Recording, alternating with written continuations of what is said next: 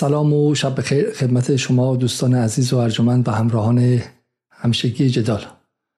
قبل از هر چیز یک بار دیگه اتفاق وحشتناک و ترور ناجوان مردانی که در شاهشراغ افتاد رو به همه تسلیت میگم.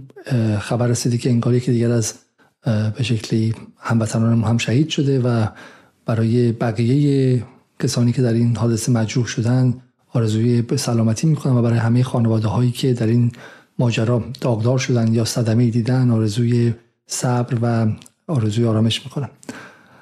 و حالا امیدوارم که بعد از برنامه دیشب هم فضای ذهنی جامعه آرامتر شده باشه. اگرچه متاسفانه می‌بینیم که در این اتاق و در اون اتاق در کلاب هاست و یا در این صفحه روزنامه و اون صفحه روزنامه تبهکاران رسانه‌ای چه در داخل کشور و چه در خارج کشور مشغول همدستی با تروریست ها و افزایش ترس و ناراحتی در فضای جامعه هستند. امشب اما برنامه ای داریم که قرار بود دیشب پخش و به خاطر شاه چراغ به تعویق افتاد و برنامه گمانم برنامه مهمیه.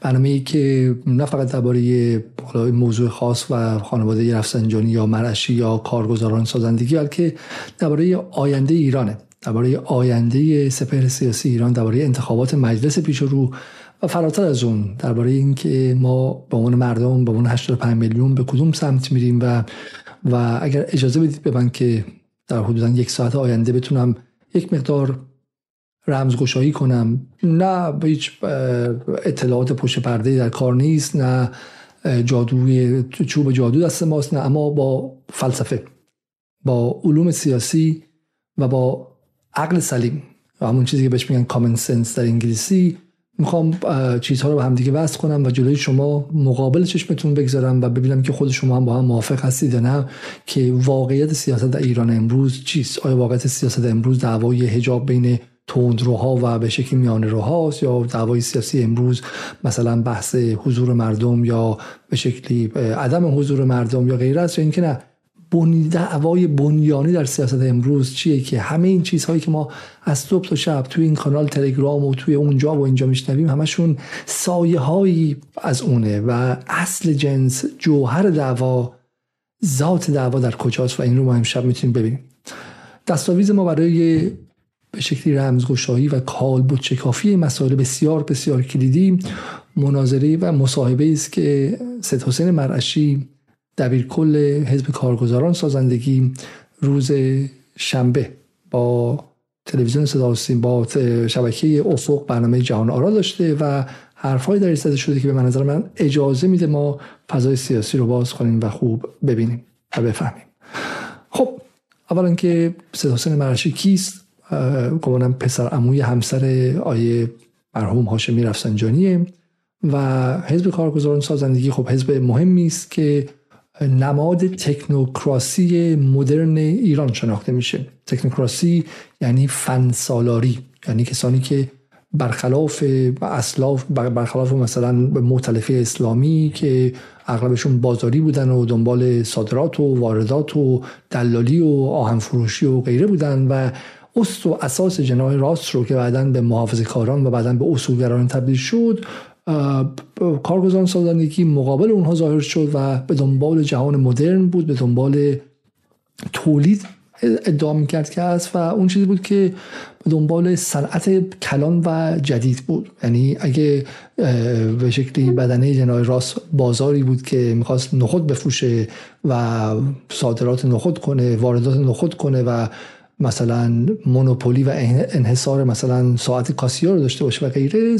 در ابتدای قضیه در سال 70 71 کارگزاران به وجود اومد به دنبال ساخت ماشین و صنعت خودرو و صنعت هواپیماسازی و صنعت این و اون بود و چهرهاشون هم خب کرباسچی توی اصفهان آقای محمد نجفی که بعدن که اتفاقی براش افتاد همسرش رو کش غیره در بحث آموزش پرورش و امثال بیژن زنگنه و حالا چهرهای متفاوتی بودن که اغلبشون در کنار هاشمی بودن و اینها میگم فن سالاران ایران بودن.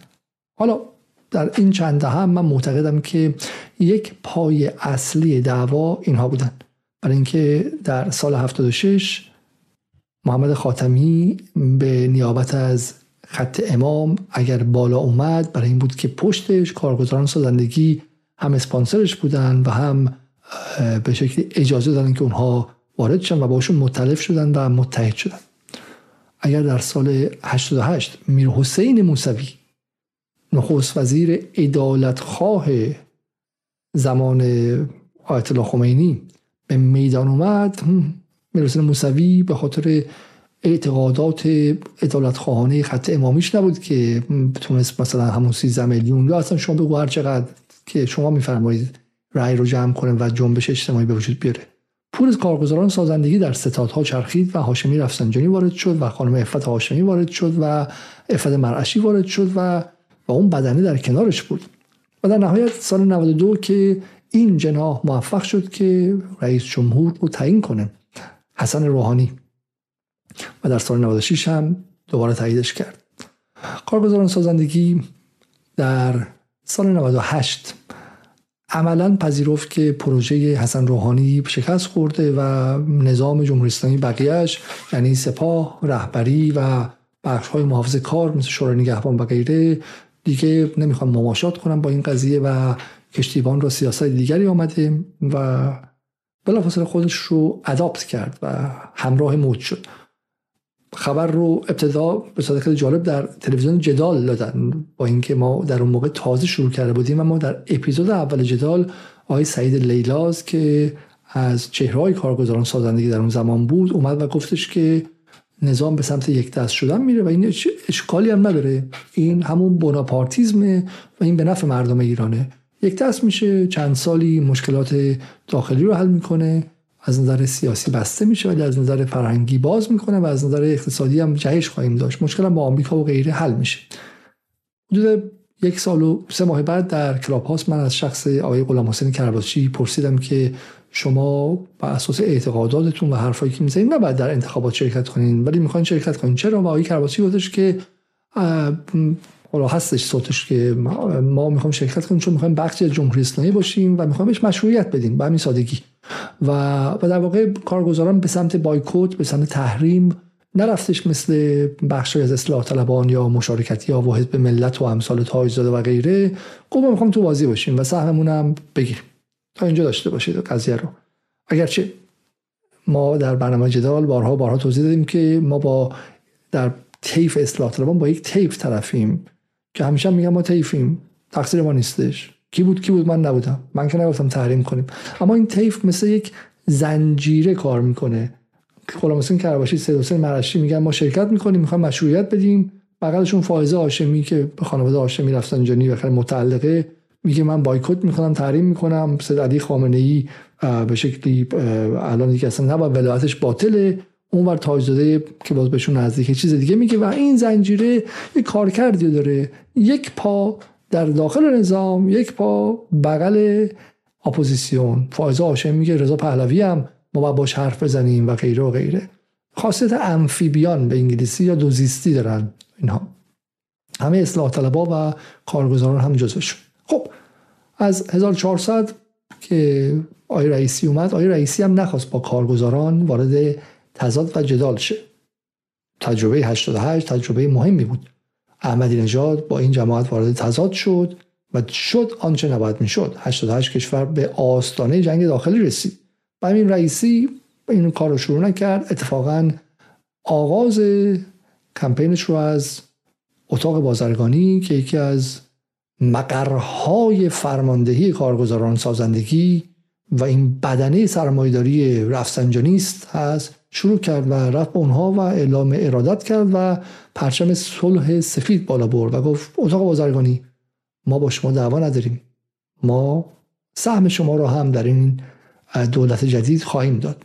همون چیزی که ما اعتراض داشتیم و غیره اما آقای رئیسی و آقای مخبر و غیره بالاخره روابط خوبی دارن با, اتاق بازرگانی. اما کارهایی که رئیسی داشت می‌کرد کفایت نمی‌کرد. از این زمان به بعد ما یعنی از اوائل مهر و آبان 1400 می‌بینیم که آن چیزی که به کارگزاران به اصلاح طلبان و غیره اون بدن هستش شروع می‌کنه فضا رو رادیکال کردن. فشار میاره. اول به باقری کلی. علی باقری کنی که در, در مذاکرات داره به شکلی مماشات می‌کنه در مذاکرات داره وقت تلف می‌کنه با آمریکا یا حرف نمی‌زنه و داشتن فشار میبردن که هر چه سریعتر بتونن چه کنن؟ بتونن با آمریکایی ها مذاکره کنن و اون خواسته که داشتن تصورشون از حکومت یک دست از بوناپارتیزم چی بود؟ این بود که بریم با آمریکایی ببندیم هر چه زودتر تحریما برداشته بشه و ما بتونیم نفت بفروشیم. و این چیزی سرمایه گذاری خارجی انجام شه و بتونیم ما کاسبیمون بهش برگردیم. منافع اقتصادیمون تامین شه. رئیسی داره چیکار می‌کنه؟ و فشاری که اووردن رو ما می‌بینیم در روزنامه هاشون می‌تونیم ببینیم که چگونه روزنامه کارگزاران از راب مالی نقل قول می‌کرد علیه باقری کنی با علی واعظ مصاحبه می‌کرد علیه باقری کنی و اصلا رسما بدون رودرباسی دولت ضعیف هم بود بدون رودرباسی طرفدار تیم آمریکایی بودن علیه ایرانی ها و و فشار رو آوردن. اما رسیدیم به بحثی که آقای رئیسی متاسفانه در اردیبهشت 1401 انجام داد و اون جراحی اقتصادی آقای مخبر بود و بحث حذف ارز ترجیحی که کارگزاران سازندگی ازش به شدت استقبال کرد و گفتش که این کارشون خوب بود و باریکلا. بحث ادامه پیدا کرد و ناگهان رسیدیم به اون لحظه ای که ایران و آمریکا می‌تونستن با همدیگه مذاکره کنن و بعد زن زندگی آزادی شروع شد. در این لحظه ما در جدال معتقدیم که نیروهای اصلاح طلب در داخل ایران اگرچه این توهمات این که مثلا محسا امینی رو اینا آورده باشن نه اینا نه. ولی وقتی که این اتفاق به صورت خودجوش افتاد اینها سوار مد شدن و سعی کردن که این نیروی برآمده از جامعه رو هدایت کنن به سمت معترض بودن بیشتر به سمت عصبانیت بیشتر تا بتونن از جمهوری اسلامی امتیاز بگیرن. اما معتقدیم که کارگزاران بدنه رسانه‌ایشون بر این موج به شدت سوار شد. و ما رسیدیم به پس از زن زندگی آزادی و یواش یواش کارگزاران اومد و گوش که آشتی ملی باید بشه. این وضع انجام این وضع به شکلی قابل ادامه نیستش و کشور رو به فروپاشی. همین چیزی که شما هر روز دارین توی اخبار و اینها می‌بینید و ما رسیدیم به امروز که حالا کارگزاران آمده است که به قول معروف چک خودش رو نقد کنه چک زن زندگی آزادی رو نقد کنه و اومده بگه که برای برای معامله اومده. اومده توی تلویزیون میگه انتخابات می‌خواین. انتخابات اگه ما نباشیم خیلی کم شوره دفعه قبل تو تهران 25 درصد بود. تهران بزرگ تازه. تهران اصلی که میگن 18 درصد بود. این دفعه ما می‌بریم زیر در درصد. مردم اگه ما نباشیم شرکت نمی‌کنن. مردم عصبانی هن. و از قابل ادامه دادن نیست. مردم ناراحتن. مردم ناراحتن. غیره. و ما اگر بیایم می‌تونیم وضع رو عوض کنیم. اما ما هم نه به اون شکل قبل که بیایم با امکانات محدود. ما باید بیایم بتونیم پروژه‌مون رو جلو ببریم. پروژه‌مون چیه؟ حالا امشب می‌بینیم که پروژه‌مون چیه. برای مرعشی تو این گفتگو خیلی سریح صحبت می‌کنه و حرفا رو خیلی خیلی راحت می‌زنه و به قول معروف دستکشار بکس رو در آورده و دست رو می‌تونیم بریم با مشت با دست اوریان داره مشت می‌زنه. خب بریم ببینیم که مرعشی پدرخوانده کارگزاران بزرگ مرد رانتی ایران یکی از مهمترین شخصیت های بلوک سرمایداری رفسنجانی است. چه چیزی در این گفتگو میگه؟ و به ما این گفتگو چه چیزی میگه از چینش نیروهای سیاسی در 23 مرداد 1402 حدودا پنج ماه مانده به انتخابات. و یک ماه مانده به سالگرد محسا امینی. اینم مهمه اینم مهمه. چون کارگزاران سازندگی اگرچه در سیاست خارجی معتقده که با بریم بوس بدیم و آشتی کنیم و دست بدیم و همه چی حل میشه و تصور رومانتیک رو به جامعه میخورونه. اما در سیاست داخلی اهل سیاست واقعی است. و می‌دونه اگه زور نداشته باشی حرفت ذره ارزش نداره. برای همین با یک دست به جمهوری اسلامی شاخه زیتون میده میگه بیا با هم آشتی کنیم بیا به انتخابات شعور بدیم بیا مردم رو برگردونیم به جمهوری اسلامی. و با دست دیگه میگه یه ماه دیگه زن زندگی آزادیه اگر این کار نکنی زن زندگی آزادی باز شروع میشه باز خیابون ها شلوغ میشه باز عکس حاج قاسم سلیمانی پاره میشه باز سپاهی و بسیجی ممکنه گردن زده بشن مثل آرمان وردی و غیره و باز خون و خونکشی خواهد شد. این دوتا رو همزمان داره بازی می‌کنه. و خیلی هم هوشمندانه این کار انجام میده. اما بریم ببینیم که آقای مرعشی در این گفتگو چه چیزی میگه. اگر امیدوار نبودیم که این کارو نمی‌کردیم. به چی دقیقا امیدوارید؟ یعنی الان شما به بدنی اصلاح ما... چه پیامی می‌خواید بدید نه بحث بدنی اصلاح طلبان نیست. اصل از نظر ما مردم هست. حضرت امام یه جمله‌ای داشتن قدیم در زمان حیاتشون فرمودن که هر جا دچار مشکل شدید مردم رو به صحنه بیارید. مردم مشکلات رو حل می‌کنن. بله. اصل مسئله از نظر ما این هست که مردم در واقع آگاهیشون افزایش پیدا بکنه اطلاعاتشون اضافه بشه روحیشون در واقع برای تحقق اهداف بلند کشور آماده بشه. چون مردم اصلا و ارز کنم دولت ها میان و میرن مجلس ها میان میرن.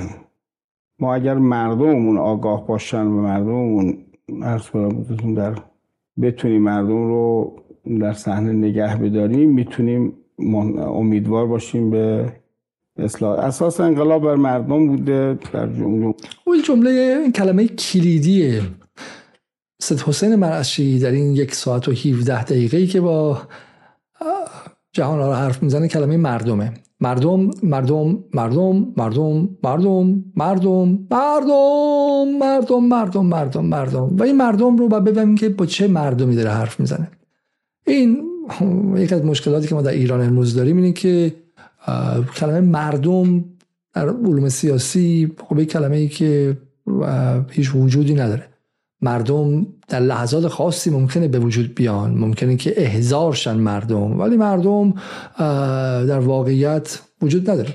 آن چیزی که وجود داره گروه های اجتماعی مختلفن طبقات سیاسی مختلفن. طبقات اجتماعی هستن. سنی ها هستن در سیستان و در در بلوچستان. بعد چه می‌دونم بعد سنی های کردستان هستن. زنان یه جور نگاه می‌کنن به دنیا مردان یه جور دیگه نگاه می‌کنن به دنیا. و مهمتر از همه یک چیزی که در ایران به شدت قایبه و قیابش واقعا آزاردهنده است و باعث میشه که ما گرفتار خطاهای شناختی جدید بشیم مفهوم طبق است.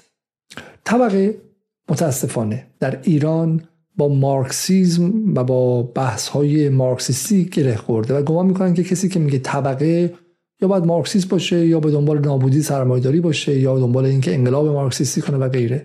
و این گره می‌خوره به بحث های به شدت بیمایه و از نظر فلسفی بخوام معدبانه بگم بی سوادانه سالهای قبل از انقلاب و خود سالهای انقلاب و مناظراتی که در اون موقع انجام شد که حالا ما موقعی بعد در موردش صحبت کنیم. اما فقط به شما اینو بگم که اگر شما انتخابات آمریکا انتخابات انگلیس فرانسه رو نگاه کنید کشورهای اصیل و 300 ساله سرمایداری در جهان انتخابات رو طبقات میگرده و هر کاندیدی میاد میگه که من برای دهک هفتم چه می‌کنم برای دهک ششم چه کار می‌کنم برای کارمندانی که حقوقشون زیر 3000 دلار چه کار می‌کنم برای اونایی که بالای 5000 دلار هستن چه کار می‌کنم برای صاحبان صنایع خرد چه کار می‌کنم.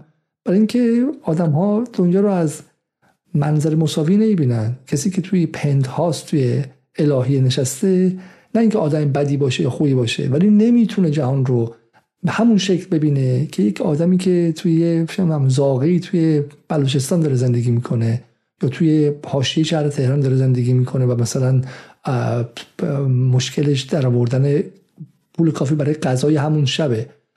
توان اقتصادی افراد ذهنیت و جهانبینی اونها رو تغییر میده. و میگن که ما در دهه 60 فلان می‌کنیم خود خب دهه 60 ما توی جبهه یک جمع کنسرو تون رو با هم دیگه هفت نفری میخوردیم. اما امروز خب امروز یکیتون رفته صاحب هلدینگ شده. یک میلیارد دلار سرمایه‌شه خب چی باید اون همون آدمی باشه که تون رو هفت قسمت می‌کرده؟ و طرف خب صاحب هلدینگه. تو دبی چه می‌دونم ساختمون هشت طبقه داره. توی استانبول ساختمون داره. توی لندن ساختمون داره. خب چرا باید این آدم همون باشه؟ خب این آدم هر چقدر بخواد خوب یا بد باشه ذهنش رو توان واقعی شکل میده. خب. و همین مردم هم بذاریم کنار که کلمه پاپولیستی. هر وقت کسی گفت مردم می‌خوره مشکوک شید. مگر اینکه من بگم 22 بهمن مردم ایران از همه آهاد مختلف می‌خوام بیام ولی مردم وجود نداره.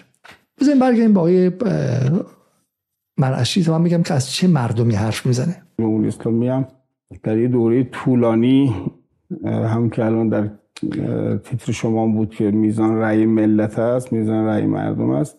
خب یه میزان خیلی مهمی بوده که وجود داشته. خب ما به عنوان یه روزنامه و به عنوان یک حزب خب بیش از اون چیزی که بخوایم در واقع نهادهای حاکمیتی رو پوشش بدیم ما بیانگر افکار و ایده های مردم مردم منتقدن. فقط روزنامه سازندگی منتقد نیست روزنامه سازندگی خب برای که بفهمیم که از چه مردمی حرف زده میشه اینجا من شما رو می‌خوام ببرم به دو سه تا چیز خیلی خیلی کوچولو و این شاید بتونه به شما کمک کنه که با مردم آشنا شید.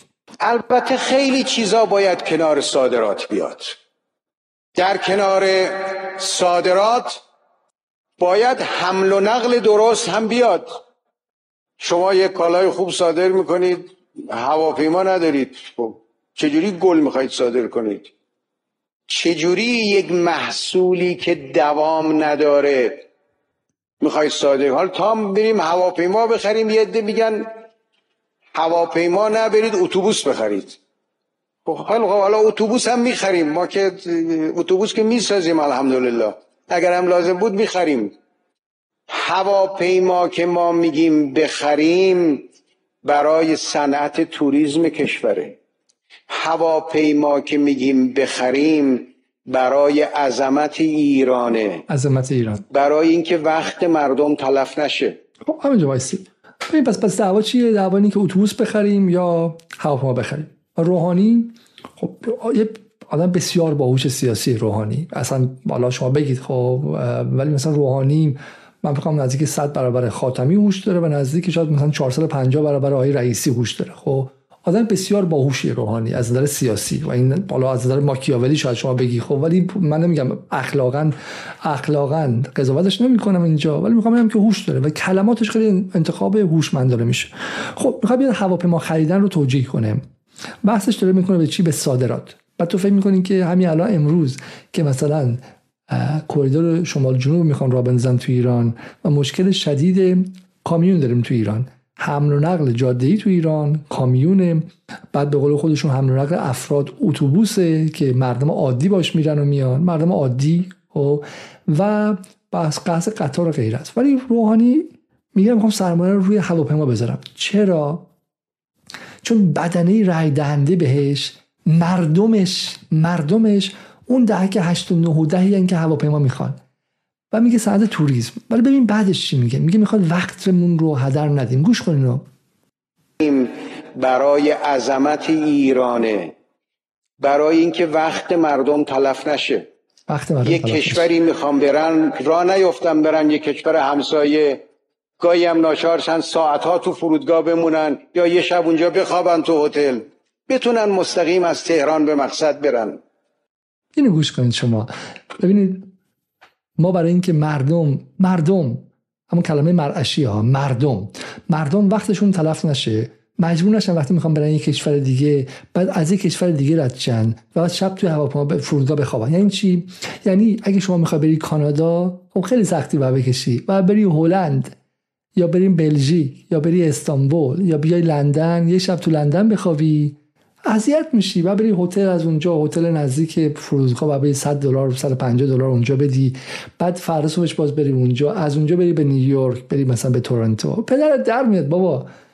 بابا با مردم چرا این کارا رو می‌کنی؟ مردم دهنشون سرویس شد. بسته دیگه. بسته.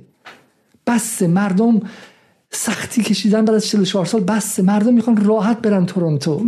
راحت می‌خوان برن نیویورک بعد با خود می‌پرسی که خب چند درصد این 85 میلیون مردم ایران که خیلی هاشون بالای 50 درصدشون وسیله حمل و نقل خصوصی ندارن. یعنی یه پراید هم ندارن. یه ماشین ابتدایی پیکان هم ندارن. چند درصد این مردم تو زندگیشون تورنتو میرن یعنی transatlantic flight دارن پرواز transatlantic و بر فراز اقیانوس اطلس دارن که نگرانیشون این باشه که من شب مجبور نشم ترانزیت توی فرودگاه اروپایی بخوابم. و این حرف رو اون موقع کسی تعجب نکرد و کسی نمیاد بلند شه بگه حسن روحانی تو ما رو اسکل کردی برادر من. تو داری با ما شوخی می‌کنی. ما سیاست طبقاتی دیدیم. یک درصد یک و نیم درصد دو پولدار ایران هم خیلیشو آمریکا و کانادا نمیرن. یک و نیم دو درصد مردم ایرانن که پرواز به آتلانتیک اونور رو بکنن برن به آمریکا یا کانادا. آمریکا یا کانادا است دیگه. استرالیا هم همینطور. استرالیا هم بریم مثلا یه جایی بخوابی خب؟ مثلا تو اندونزی جایی خب؟ مالزی جایی یه شب بمونی خب؟ یک درصد این 85 میلیون نفره. یک درصد. و تو برای یک درصد می‌خواستی بری کنی؟ 10 میلیون 20 میلیون دلار پول بدی. هواپیما بخری دیگه درسته؟ هر هواپیما 20 میلیون دلار 30 میلیون دلار بود. 10 تا می‌خواست بخری مثلا 300 میلیون دلار یا مثلا تا مرز مثلا یک میلیارد دلار. پس تو سیاستت رو بر اساس اونها تنظیم کرده بودی. و این اسمش چی بود؟ اسمش بود مردم. این خیلی کلمه مهمی ها. اگر شما این رو با من همراه باشید کل 8 سال روحانی متوجه میشید که میگم مردم منظور چه کسانی بود. دقت کنید که در بدترین شرایط روحانی اومد و سال 98 بود. توی اوج نداری مردم ایران بود. زمانی بود که فقرای حاشیه های شهرهای بزرگ ریختن تو خیابون گفتن یا ما رو بکشین یا نمی‌ذاریم بنزین گرون شه. چون می‌دونیم بنزین گرون شده یعنی دیگه ما دیگه نون شب نخواهیم خواهش خب؟ و همین آقای روحانی و بالاخره نیروی امنیتی که با ایشون همدست بودن و همراه بودن 217 نفر کشتن به گفته خود مقامات رسمی. و تو اون دوره روحانی کاری کرد. وایساد محکم وایساد با مجلس هم دعواش شد. گفت من نمی‌دونم خروجی کسایی که برای بار دوم می‌خوان از ایران خارج چند زیاد شه یعنی فکر کن که مردمش کیا بودن؟ مردمش کسایی بودن که توی یه سال دو بار می‌خواستن از کشور خارج شن. یه بار آنتالیا برن یه بار برن تایلند. مردم ها کلمه مردم کلمه مهمی است و همه حرفم اینه که تو سیاست چیزی به مردم وجود نداره. یه مردم هستن که حالا اوج تمناشون اینه که برن اربعین. خب بعد کلی اینور فوش میدن و اینها. کار اصلا میگن آقا میرن اربعین به خاطر اینکه پارتی غذا مجانی می‌خورم من میگم راست میگی تو.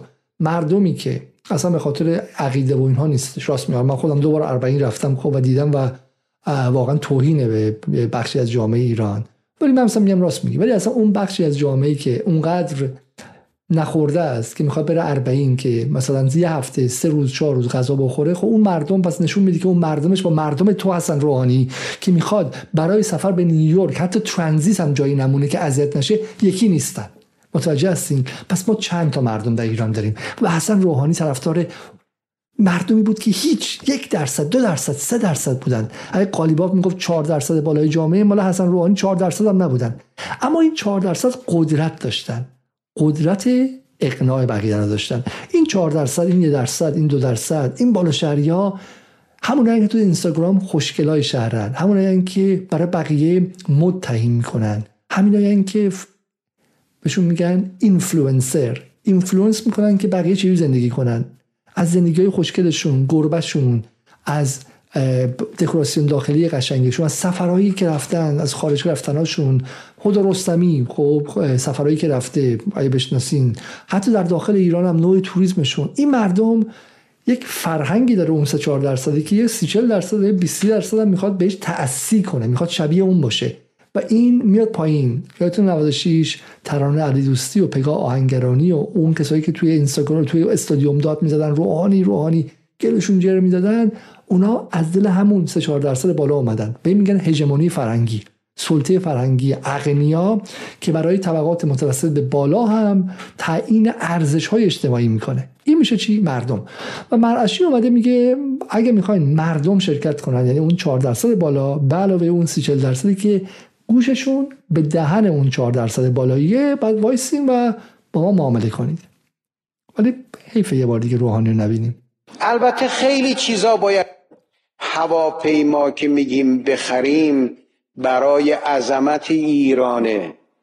برای اینکه وقت مردم تلف نشه. وقت مردم. یک کشوری می‌خوام برن. وقتی وقت وقت مردم تو بی آرتی و توی پشت مثلا اتوبوسایی که وقتی مثلا ما با کارگرای اصلویه صحبت کردیم. می‌گفتن که ما رو برامون اتوبوس در نظر نگرفتن. توی اصلویه خیلی گرمه. های علیزاده 50 درجه 48 درجه. آخه آقای علیزاده وقتی 45 درجه میشه هوای شرجی خیلی 45 درجه خیلی زیاده. و تو اتوبوس ها ما وقت خیلی وقت منتظر شیم بعد ما رو با هم دیگه میچپونن. دو سه برابر تعداد مجاز سوار می‌خوان همه وایساده و به هم چسبیدن و بدنها عرق کرده است. این تو اصلویه است تو اصلویه است اینا مردم نیستن. مردم کسایی که می‌خوان وقتشون تلف نشه. را نیفتن برن یه کشور همسایه گاهی هم ناچار چند ساعتها تو فرودگاه بمونن یا یه شب اونجا بخوابن تو هتل. بتونن مستقیم از تهران به مقصد برن. هواپیما که ما میگیم برای اینکه ما بتونیم محصولات رو به دنیا صادر کنیم به کشورهای هدف. این کد رو داد به بدنه سیاسی خودش به بدنه رای دهنده خودش به طرفدارای خودش که من برای شما حالا اومدم صادرات و غیره و غیرم گفت. این اگر کسی روحانی دنبال کرده باشه در اون سالها می‌دونه که روحانی چجوری حرف چجوری کد میده کدهای طبقاتی اجتماعی. یه برشی از برش های جامعه است. نمیشه از یه روزنامه انتظار داشت در شرایطی که مردم انتقاد دارن انتقادشون هم جدی است. اون بیاد و مثل روزنامه کهان همه چیز رو گل بل بل جلوه بده و حالا آیه مرشی معتقده که کارگزاران سازندگی دست خودش نیستش. مردم عصبانی و کارگزاران منعکس کننده اون مردم. حالا خیلی جالبه که من مطمئنم که مردم ایران عصبانی اولا که این مردمی که معشی میگه اون مردم خودش ها اون بالا شهریان خب و اون درصدی که الان من آماری تازگی بهم دادن که حدودا 15 درصد جامعه ایران تعیین کننده ارزش های بخش عمده است که 7 درصدشون تو شمال شهر تهران و 7 درصد توی بقیه شهرهای اصلی مشهد و اصفهان و تبریز و غیره و غیره و اینا تعیین کنندن. اینا تعیین کنندن و صدای اینها معادل بقیه 75 درصد 85 درصد جامعه ایرانه. این 15 درصد وزنشون معادل بقیه 85 درصد تعیین می‌کنن که چه اتفاقی بیفته. و این مرشید نماینده اون 15 درصد تو این برنامه و می‌خوام مساف رو ببین خب ولی به شما چیزی بگم از نظر بحث رسانه ببین که چقدر حرفی که های مرشی می‌زنه به شکلی معدبانه بخوام بگم فریبکاران است. برای اینکه در همه جای دنیا آن کس که صدا دارد آن کس که رسانه دارد تعیین می‌کنه که شما چی با عصبانی باشی و از چی عصبانی باشی توی آمریکا مردم از ترامپ عصبانی بودن بخششون الان مردم از بایدن عصبانی هن.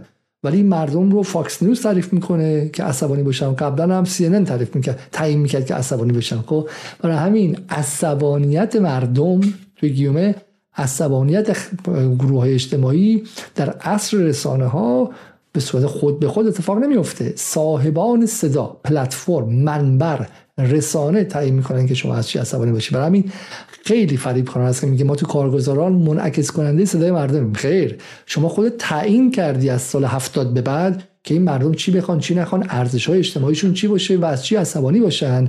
بعد اومدی اول خودت بهشون گفتی که از چی عصبانی باشن. حالا که داد می‌زنن یا میگی من می‌خوام منعکس کننده صدای شما باشم. مثل بی بی سی. اول میاد یه هفته همجوری سیخ می‌کنه سیخ می‌کنه سیخ می‌کنه که مردم عصبانی شن تو خیابون بریزن فلان شن بعد میشه منعکس کننده حرف اونها. ما به میگیم اکو چمبر یا صدای انکاس خب. خودم به عنوان دبیر کل حزبم اومده. ما یه سری اشکالات ساختایی در قانون اساسی داریم. یه سری در واقع اشکالات در سطح سیاست ها داریم. یه سری اشکالات در سطح در واقع اعمال محدودیت هایی که منجر شده به کاهش علاقه مردم به شرکت در انتخابات همین انتخابات خب. گذشته مجلس که ما و شما حتما منتقدش بحث بحث خیلی مهمیه. بحث اینه که حسن روحانی سال 92 انتخاب شد با یک وعده خیلی خیلی مشخص. چرخ اقتصاد میچرخه چرخ سانتریفیوژ هم میچرخه. سال 96 برگشت و با دو برابر اون جمعیت هم انتخاب شد. گفتش که حتی می‌شود من این بار بقیه تحریم ها از می‌خوام بقیه تحریم ها رو هم نقص خواهم کرد و یک دروغ بود. من اینو میگم دروغ نه بخوام توهین کنم به رئیس جمهور مردم ایران که بالاخره 20 میلیون بهش 20 میلیون بهش رای دادن. نه من اینو خیلی هوشمندانه میگم. حاضرم در هر دادگاهی هم ازش دفاع کنم. حسن روحانی در روز 23 اردیبهشت 1396 انتخاب شد و در اواسط اردیبهشت 15 اردیبهشت بارها گفتش که من بقیه تحریما رو هم برمیدارم. آقای روحانی دروغ می‌گفت؟ چون موقع 6 ماه از اومدن ترامپ میگذشت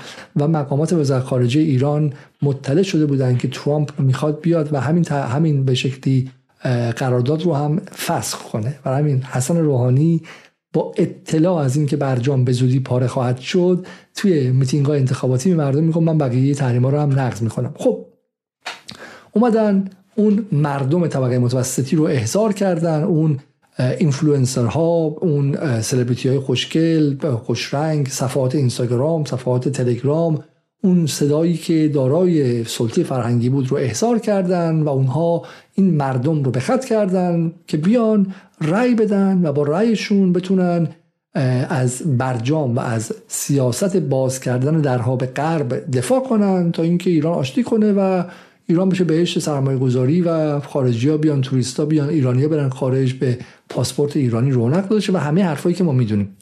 و این دروغ بود و نشد و تقصیر کسی هم نبود. تقصیر علی خامنه ای نبود تقصیر سپاه پاسداران نبود تقصیر قاسم سلیمانی نبود تقصیر شورای نگهبان نبود. اینایی که گفتم ممکنه که هزار تا ایراد داشته باشن ما اصلا اینجا این شبکه یک صدا سیما نیستش. ما به شکلی مدیون جمهوری اسلامی و به شکلی کارمند جمهوری اسلامی نیستیم. خب این آدمایی که من گفتم هر کنشون ممکنه که صد تا خطا کرده باشن بریم و بگیرنشون.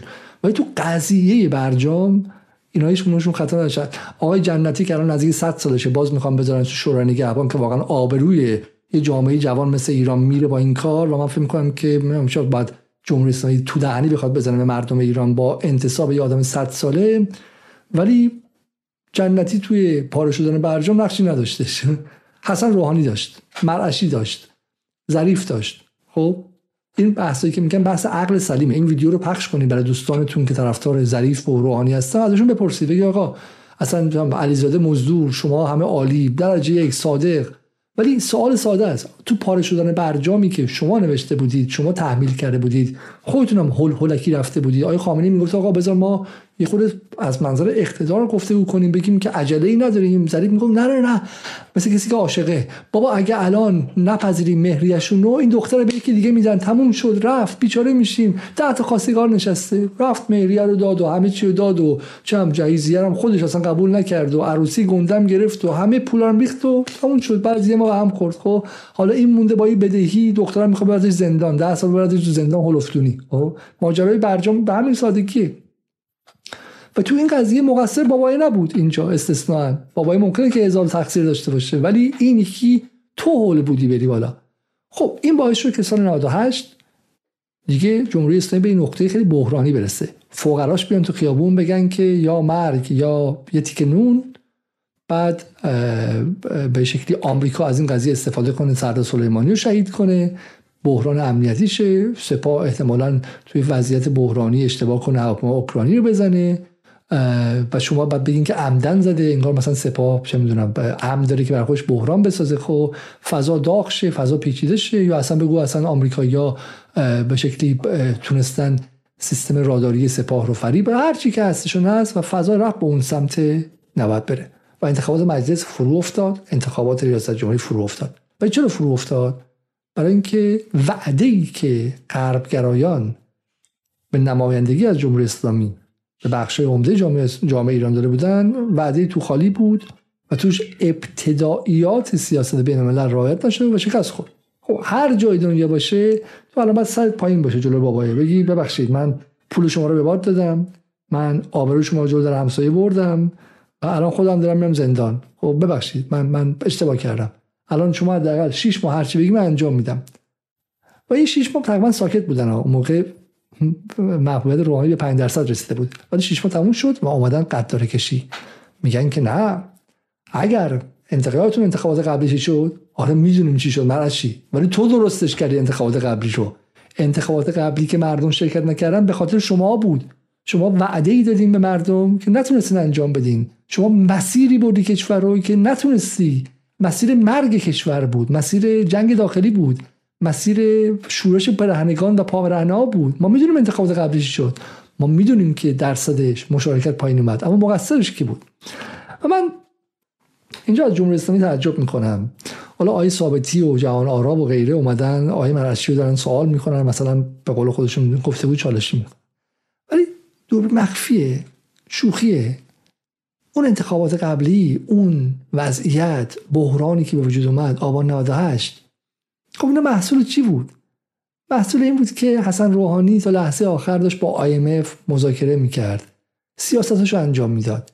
شما اگر درست نقد کرده بودید اگه صدا و سیمای ایران اون موقع یک ذره اینقدر آزادی داشت نمیگیم جدال برنامه سریا رو نبسته بود. و اگه صدا و سیمای ایران همون موقع سریا رو نبسته بود میذاشتن دو, دو برنامه انتقادی منتشر شد اون موقع. الان مرعشی نباید جرأت می‌کرد اینقدر صدای کلفت بذاره و طلب کار باشه. الان اینا باید بدهکاران بودن و بخششون باید پشت زندان بودن و بخششون هم باید به شکلی شرمساران تاریخ ایران بودن.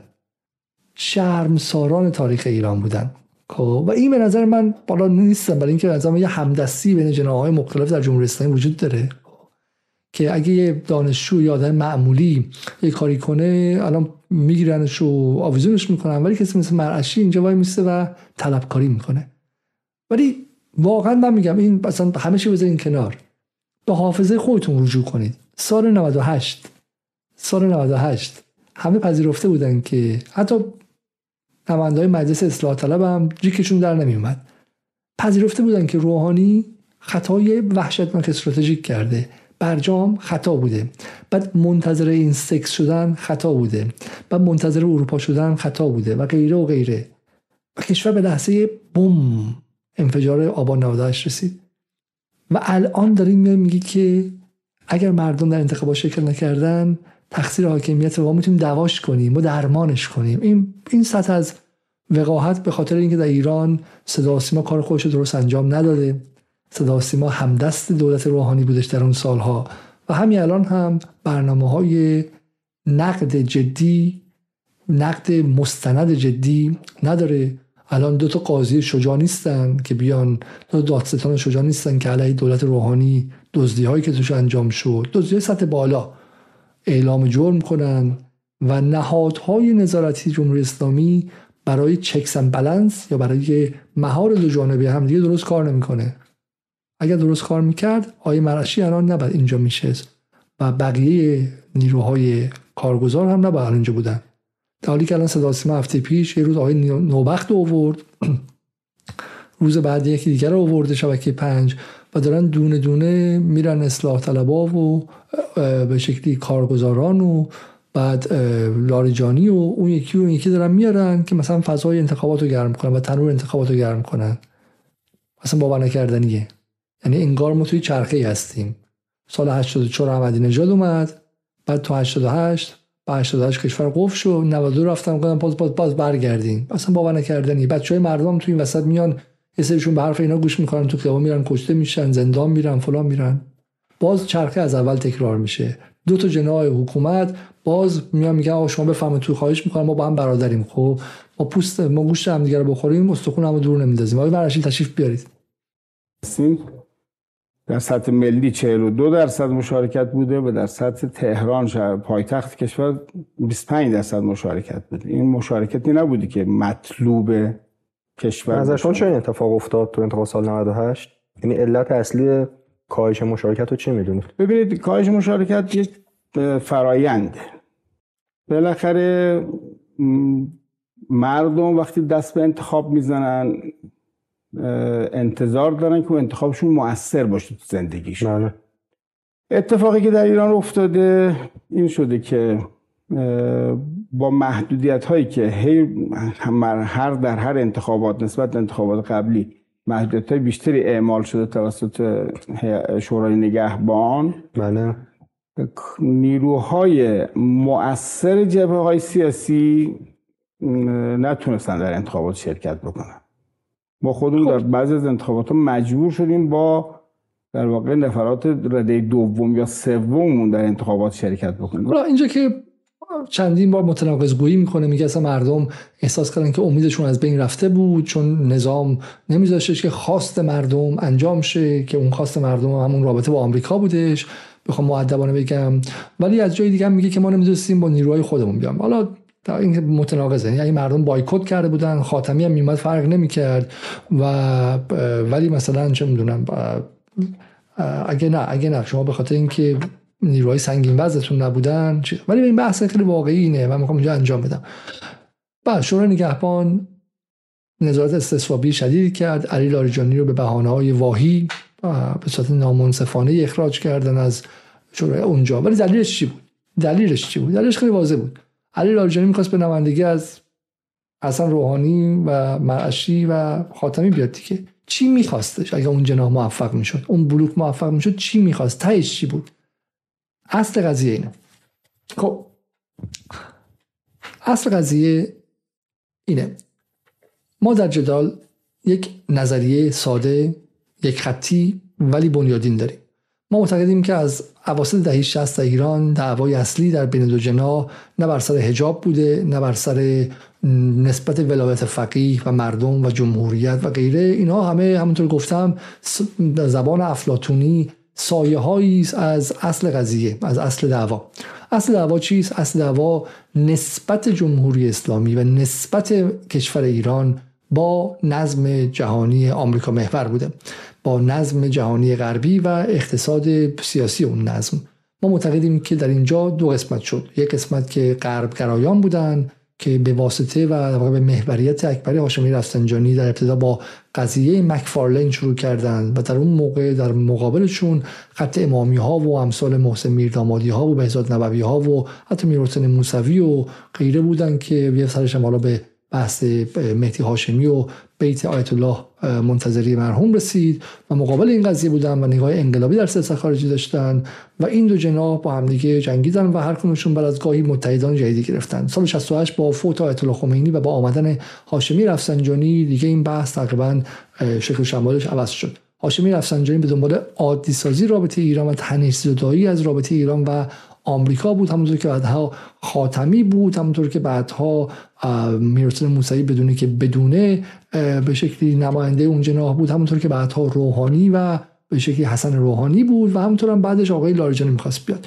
و این دعوا دعوایی بود که ایران رو از درون مستحلک کرد. چون شما می‌تونید در سر اینکه ما مثلا سیاست آبی کشورمون چی باشه یا بحث اینکه سیاست آموزشیمون چی باشه یا مثلا سکت جنین آزاد باشه یا نباشه یا اینکه مثلا چه می‌دونم خصوصی سازی رو انجام بدیم و ندیم دعوا داشته باشه و دو, جناح مختلف داشته باشه اما در مورد اینکه آقا ما باید با غرب چیکار کنیم نمی‌تونیم دعوا داشته باشی. تو خود غرب هم تو خود آمریکا و انگلیس هم سیاست خارجی امری نیست که با انتخابات عوض شه. اینها چیزهایی است که نظام سیاسی در کلیتش تصمیم می‌گیره و جلو میره. الان در آمریکا تصمیم گرفته شده که جنگ با روسیه رو را بندازن و همینطور با چین باید بعدا جنگ را بندازن. این ممکنه که تو تاکتیک ها بین جمهوری خواه و دموکرات های دعوایی باشه. ولی الان جمهوری خواه نمیان بگن که توف به روتون خالی بندا شما اصلا به روسیه حمله کردین.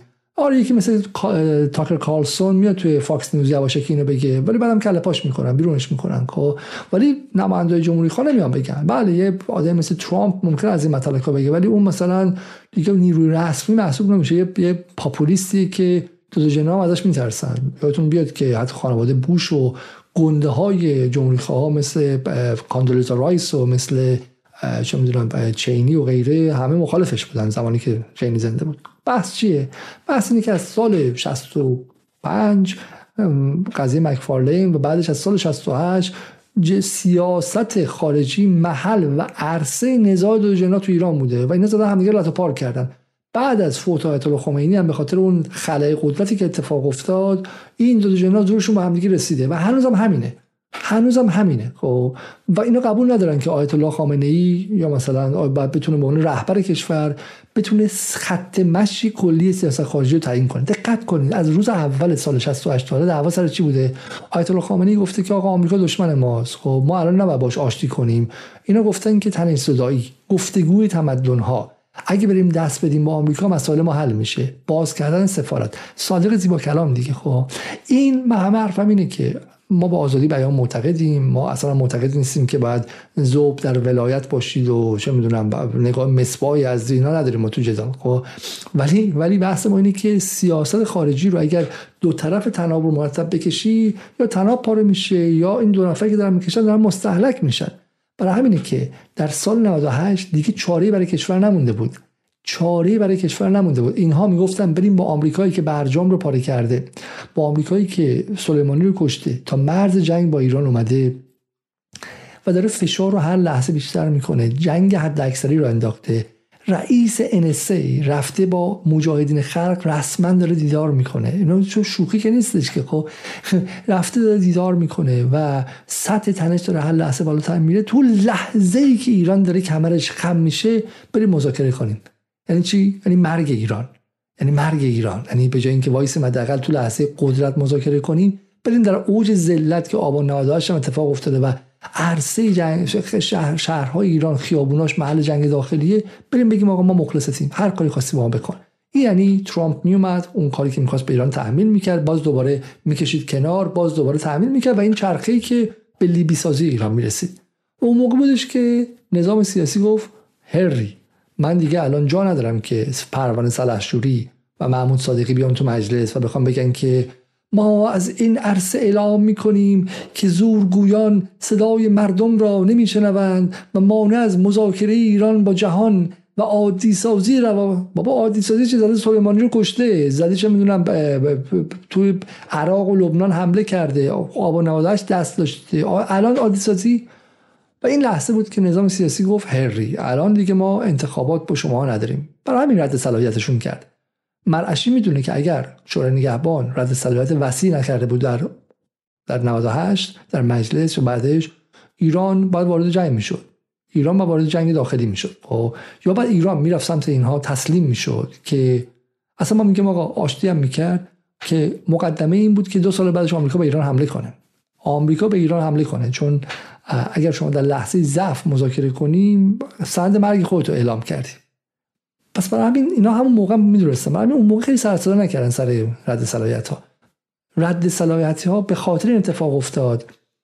جمله رو گوش کنید. رد صلاحیت ها به این علت اتفاق افتاد که اصلاح طلبان و رفسنجانیچی ها و روحانیچی ها سیاست خارجی رو ازش گروگانگیری کردن. ازش گروگانگیری کردن و گفتن که مثل اون کسی میگه ما نصف بچه رو می‌خوایم بچه رو وسط نصفش کنید خب؟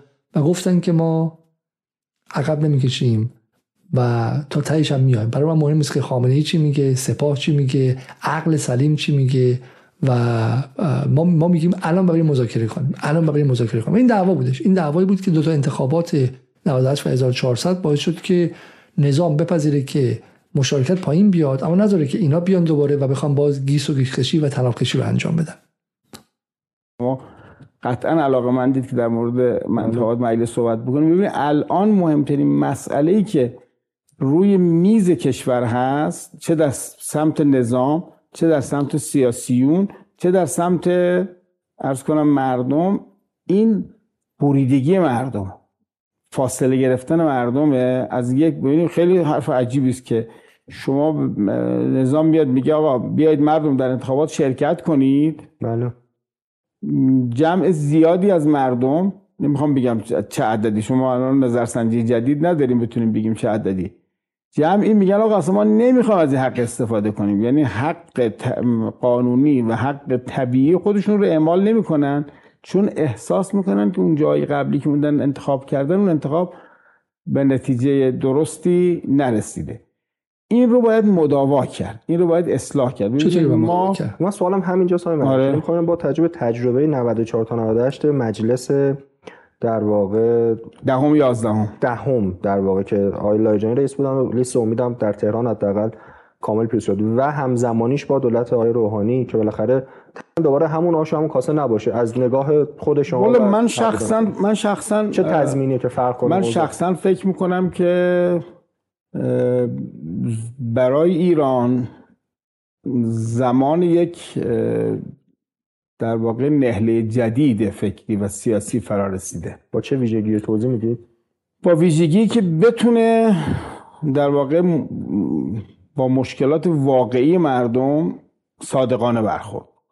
مشکل ما صادقانه برخورد نکنیم نه من میگم صادقانه نه. ما ما یه جای کارهایی که نمی‌تونستیم بکنیم و نگفتیم نمی‌تونیم بکنیم.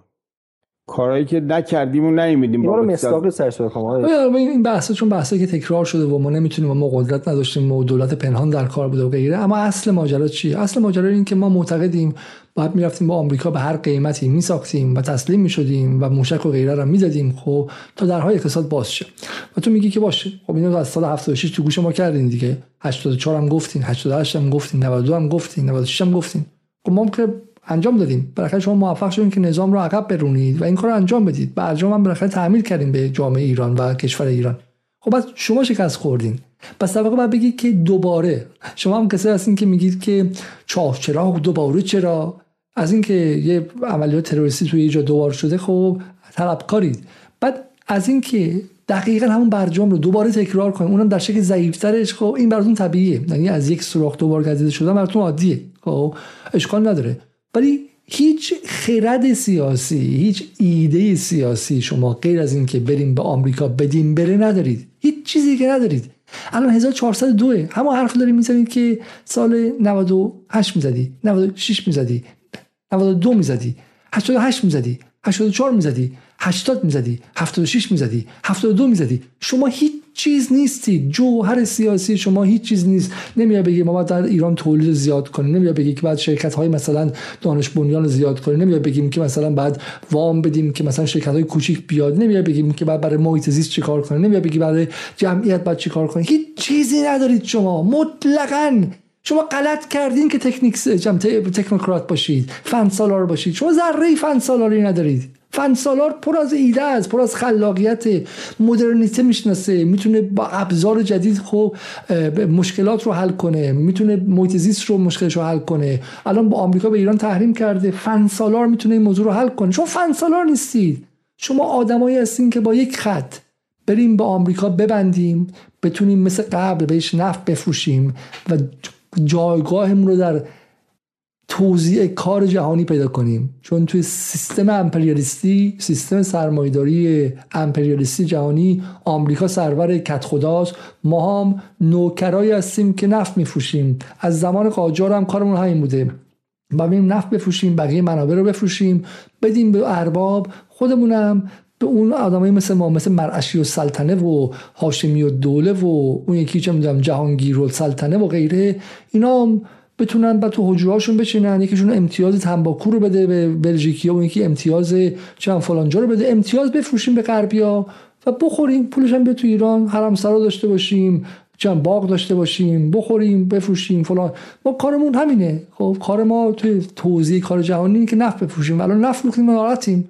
و عقلمون هم نمی‌رسه که تو این توزیع کار جهانی کار دیگه داشته باشیم چرا که اگر قرار بود که در این سیستم توزیع کار جهانی ما ما آقا بشیم آقا شدن نیازمند درگیری با آمریکا بود. حالا الان سر بحث هسته ای شد هسته ای هم نبود سر چیز دیگه می‌شد.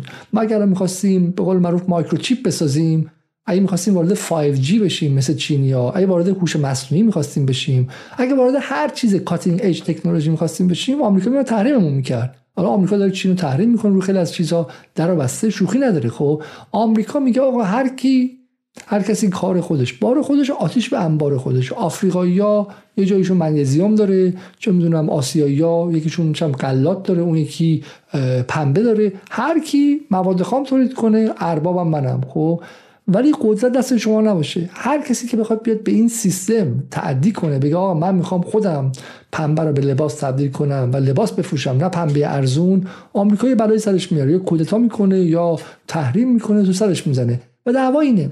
و مشکل این رفسنجانی از اول اینه که میگن آقا ما نباید با ارباب در میافتیم. با همش همینه. بقیهش دیگه چیز نیستش. کل سیاست ایران رو در این یک دقیقه شما می‌تونید خلاصه کنید. البته اون رالو دوستان ما مثل آقای دکتر اینا مدعیان که اون اتفاقی که از مشهد شروع شد منجر به در واقع به هیچ وجه متناسب با رأی 24 میلیونشون نبود. نمیدیم از مردم نمیدیم عذرخواهی کنیم بگیم ما این کارا رو کجاها کارایی رو می‌تونستین انجام بدید ندادید یا برعکس بوده کجا باید عذرخواهی می‌کردید نکردید اینا رو مثال بزنید. چون من ازم یا این شبیه همون حرف ظریفه توی اون نوارش خب مثلا نیومدیم از مردم عذرخواهی کنیم. مردم ببخشید که ما تو سوریه جنگیدیم. مردم ببخشید که ما علیه سپاه کودتا نکردیم.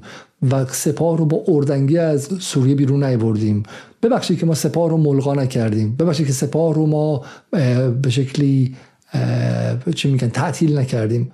ببخشید که ما موشک ها رو معدوم نکردیم. خب همون که با راکتور عراق کردیم ببخشید که ما نرفتیم شهرک های موشکی رو خودمون دینامیت بذاریم و منفجر کنیم. تا دل بایدن دل اوباما دل ترامپ آروم بگیره و شبا با استرس نخوابن. دل نتانیاهو آروم بگیره. و بعد باعث شد که به ما کمک کنن سرمایه گذاری خارجی بیاد توریست های موبور بیان که بعد معلوم شد که حتی هتل هم نمیرن. خب تو خونه این عموم میخوابن و بعد با افتخارات فتوحات جنسیشون برمیگردن آمریکا و ازش قاه میخندن بهش. خب ما ما نتونستیم پول در بیاریم از این غربی ها چون هرچی تو ایران پول از توریسم در اومده رو که یا عراقی ها بودن یا چینیا بودن یا شرقی ها بودن خب یا حتی پاکستانی ها و منطقه بودش. یا مثلا توریسم مثلا مدیکال یا بهداشتی در شیراز و اینا مال کشورهای عرب خلیج فارس بودن خب؟ ولی ما چشم اینا منظورم این که غربگرایی غربگرایی فقط امر امر ایدولوژیک نیستش. به اقتصاد سیاسی وصله. به اقتصاد سیاسی وصله. اون اقتصاد سیاسی اینه که ما با آمریکا ببندیم و بعد میام اینجا. بهت میگم چرا بحث مهمیه. برای اینکه اون کسی که از رابطه خوب با آمریکا سود می‌بره اتاق بازرگانیه. اتاق بازرگانیه. صادر کننده و مهمتر از اون وارد کننده است. خب حالا بهش می‌رسیم که این بحث کلیدی امروز ایرانه. کلیگوی که بشه مخاطب مثالش فرامونه مثالش فرامونه ببینید آقای دکتر روحانی دولت دومشون به هیچ وجه متناسب با رأی 24 میلیونشون نبود. چی کار باید می‌کرد که متناسب باشه؟ آقای دکتر روحانی آره. باید با خواستهای مردم خودش رو تطبیق می‌داد هم کار می‌کرد. چیکار باید می‌کرد افراد رو باید عوض می‌کرد؟ سیاستاش بله هم افراد رو باید تغییر می‌داد هم سیاست ها افرادی باید ببینید اساسا آقای دکتر روحانی باید می‌تونست ببینید شما از خیلی جالبه برای شما که البته رو حالا دوستان ما مثل آقای دکتر روحانی مدعیان که اون اتفاقی که از مشهد شروع شد منجر به در واقع حوادث بهمن 96 شد خیلی حوادث تلخی بود. در 110 شهر ایران ما در واقع با اعتراضات سنگین مواجه بودیم. ببینید فاصله انتخابات خرداد 96 تا بهمن 96 کمتر از حدود 6 ماه. دیما خدای منش. دیما کمتر.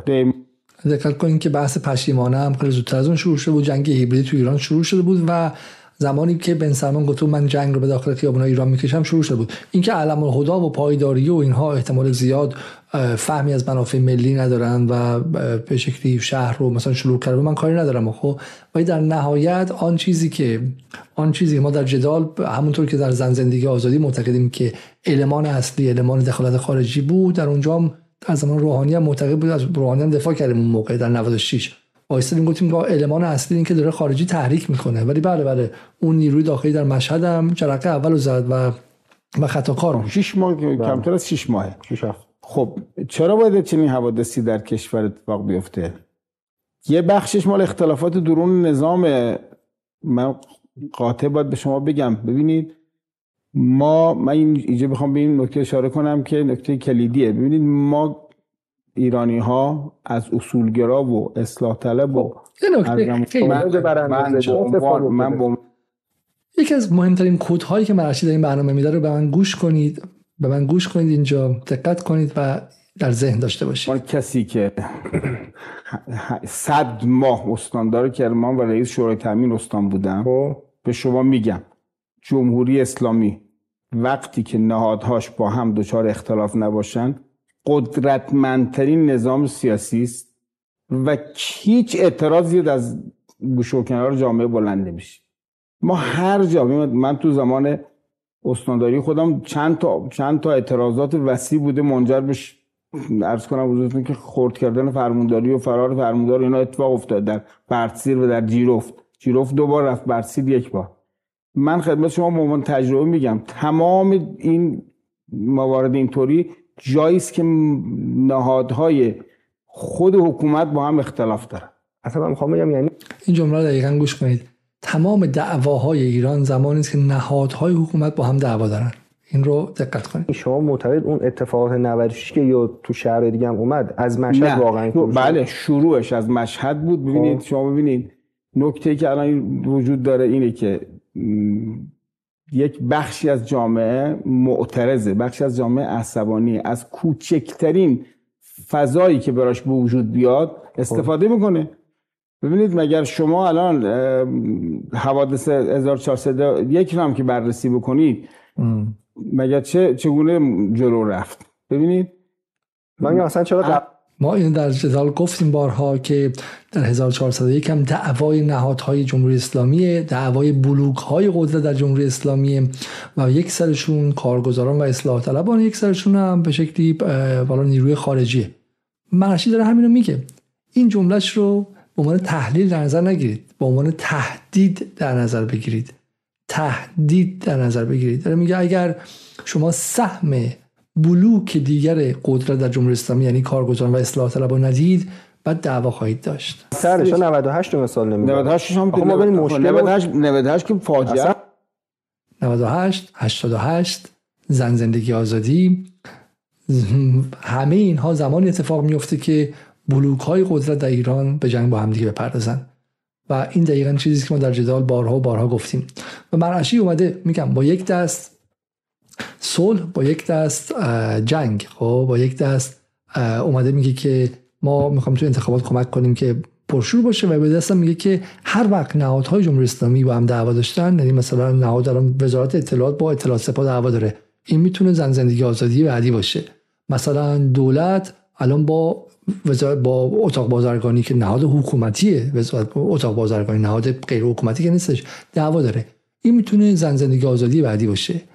برای اینکه نهادهای قدرت در جمهوری اسلامی وقتی که کارشون به دعوا می‌رسه و نیروشون با هم برابره و نمی‌تونن حل و فصل کنن دعوا رو دعوا رو به کف خیابون میکشونن و اونجا نیروشون در واقع کفه ترازو عوض میشه و میان داخل با هم چونه زنی می‌کنن.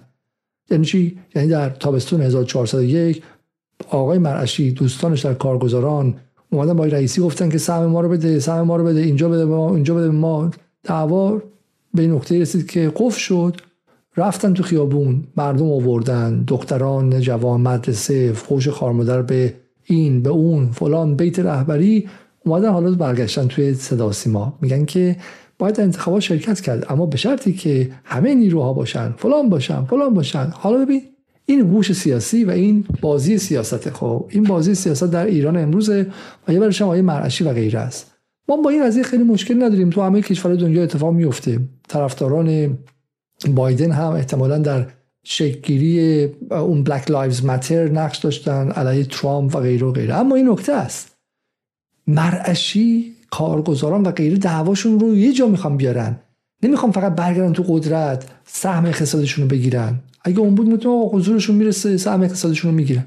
اینا اگه برگردن باز استیت و حکومت رو قفل می‌کنن.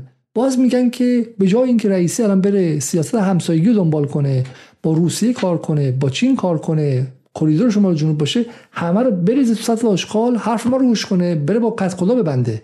و ایران دیگه نمی‌تونه تحمل کنه. ایران دیگه بیشتر از این نمی‌تونه دعوای این دو جناح رو بر سر مبنای ساخت دولت ملت ایرانی یعنی نوع ارتباط گیریش با نظام غربی انجام تحمل کنه. اگه یه بار دیگه اونم تو لحظه چرخش نظم جهانی ایران بخواد گرفتار این دو قطبی در این ابعاد شدید شه ایران به یک بیماری که میمیره. میمیره. الان رئیسی دو سال اومده با همه ایرادهایی که بهش هست تو سیاست خارجی داره تازه قطاری که زمین افتاده کت شده آتیش گرفته دو تا از واگناش از بین رفتن مردم توش مردن و برمیگردونه رو ریل. رئیسی داره برمیگردونه رو ریل و اینا اومدن که باز هولش بدن. بگن این ریل نیست ریل اون بره به سمت واشنگتونه و ایران میمیره. برای من میگم حتی اگه غربگرا هم نیستید شما اگه حتی اگه غربگرا هم هستید حتی اگر عاشق آمریکا هم هستید از عقل سلیم بهتون میگه که ایران نمی‌تونه یه بار دیگه الان ریل که عوض کنه. بعد گذاشت که رئیسی این مسیر رو ادامه بده. بعد گذاشت که آقای خامنه‌ای که گفته گردش به شهر به عنوان استراتژی این مسیر بره. اگر حتی غربگرام هستین شما حتی اگر عاشق واشنگتن هم هستید بپذیرید که الان بعد از برجام وقت این کار نیستش خب؟ و الان بعد سیاست همسایگی صلح با سعودی صلح با چه می‌دونم منطقه بحث پیمان شانگهای بحث بریکس نزدیکی به روسیه نزدیکی به چین به برزیل و غیره. این بعدی خود جواب بده. خب بذار این خط این این جوونه می‌زنه. شما هنوز جوونه نزده می‌خواین لهش کنید چجوری لهش کنید بحث حجاب بحث زن زندگی آزادی. برای میگم اینا همش بهانه است. اصل سیاست خارجی نشان است. قطعا علاقه من دید که در مورد من این اینجا بخوام به این تخریب روحانی دامنش کل جمهوری اسلامی رو خب بریم سر قصد من, من, به عنوان من به عنوان کسی که خب اینا ما شنیدیم. خب بریم سراغ چی؟ سراغ اینو من گذاشته بودم که به شما چیزی نشون بدم. که مال بخش قبلی بودش. خب وقتی میگم که مردم مردم میگه بازم عرض می‌کنم مدیریت فرودگاه بین‌المللی امام خیلی شرم‌آور توهین به کشور توهین به مردم است. مردم. واقعا خجالت نمی‌کشید. یعنی هیچ چیز به شما بر نمی‌خوره. زمانی مردم کشور اطراف برای سفر هوایی به فرودگاه تهران می آمدن حالا چه؟ شرم نمی کنید مردم شما رو نمیبخشن. اما مردم روحانی. حالی که 80 درصد مردم ایران به قول توییتی اصلا پاسپورت ندارن. اون 20 درصد هم که دارن 15 درصدشون برای اینکه می‌خوان برن 40 و می‌خوان برن مثلا چه می‌دونم سفر زیارتی فلان رو کنن چند درصد مردم ایران فرودگاه بین‌المللی میرن که بخوان خجالت بکشن؟ مرد و مردم. اینو از این گفته داشته باشید. اما برسیم به کارگزاران و انتخابات آزاد خب و دعواهایی که در اینجا شکل گرفتش. خب بریم به سر بحث خیلی خیلی مهم آقای مرشی یعنی پس یک کسی داره صحنه رو مدیریت می‌کنه. یک کسی داره در واقع برخورد یعنی می‌دونه چطوری باید اعتراضات رو مدیریت کنه. حتما ما اشتباهات ما رو جای من هم من من چیکار می‌کردید؟ شما, شما جای روحانی بین چیکار می‌کردید؟ چیکار می‌کردید؟ من بنزین گرو نمی‌کردم در استان خب برای کسی بودجه و خرج دولت چیکار می‌کردید؟ برای کسی بودجه برای کسی بودجه می‌رفتم با ش... در واقع جدیت وای میستدم مسئله برجام رو دوباره احیا می‌کردم. آقای شما برای آب خوزستان چیکار می‌کردید؟ برجام رو احیا می‌کردم. شما برای بحث جمعیت چیکار می‌کردید؟ برای پیری جمعیت. برجام رو احیا می‌کردم. شما برای بحث اصلویه و به شکلی کارگران چیکار می‌کردید؟ من برجام رو احیا می‌کردم. شما برای بحث کرونا چیکار می‌کردید؟ من برجام رو احیا می‌کردم. می‌رفتم فایزر میخریدم. شما برای بحث فرونشست زمین توی فلات ایران چیکار می‌کردید؟ من برجام رو احیا می‌کردم. شما برای به شکلی بحث سیستان و مسائل محیط زیستی و گرد ریزگرد چی کار می‌کردم؟ من برجام رو احیا می‌کردم. شما چی کار میشه غلطی می‌کردین برای حکمرانی من برجام رو احیا می‌کردم. شما برای تولید ایران چی کار می‌کردین؟ برای رفع تورم چی کار می‌کردین؟ من برجام رو احیا می‌کردم. شما هیچ ایده ای برای حکمرانی دارین از اینکه برجام رو احیا کنید؟ من برجام رو احیا می‌کردم. از اول تا آخر همینه. 8 سال همینه. و اونایی که حالا جالبه که طرفدارای اینا کیان خودشون رو فریختگان می‌دونن خودشون رو نخبگان جامعه ایران می‌دونن خودشون درس خونده ها می‌دونن خوشکلای جامعه ایران بالا شهری ها می‌دونن.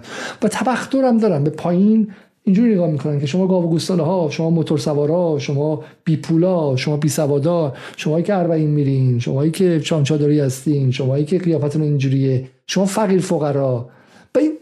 بعد شما نوابقی که یه پاتون کانادا میمی و جیجی هم فرستادین خارج از کشور درس بخونن همونجا موندن و خودتون یه خونه خریدین تو ونکوور و فلان جا.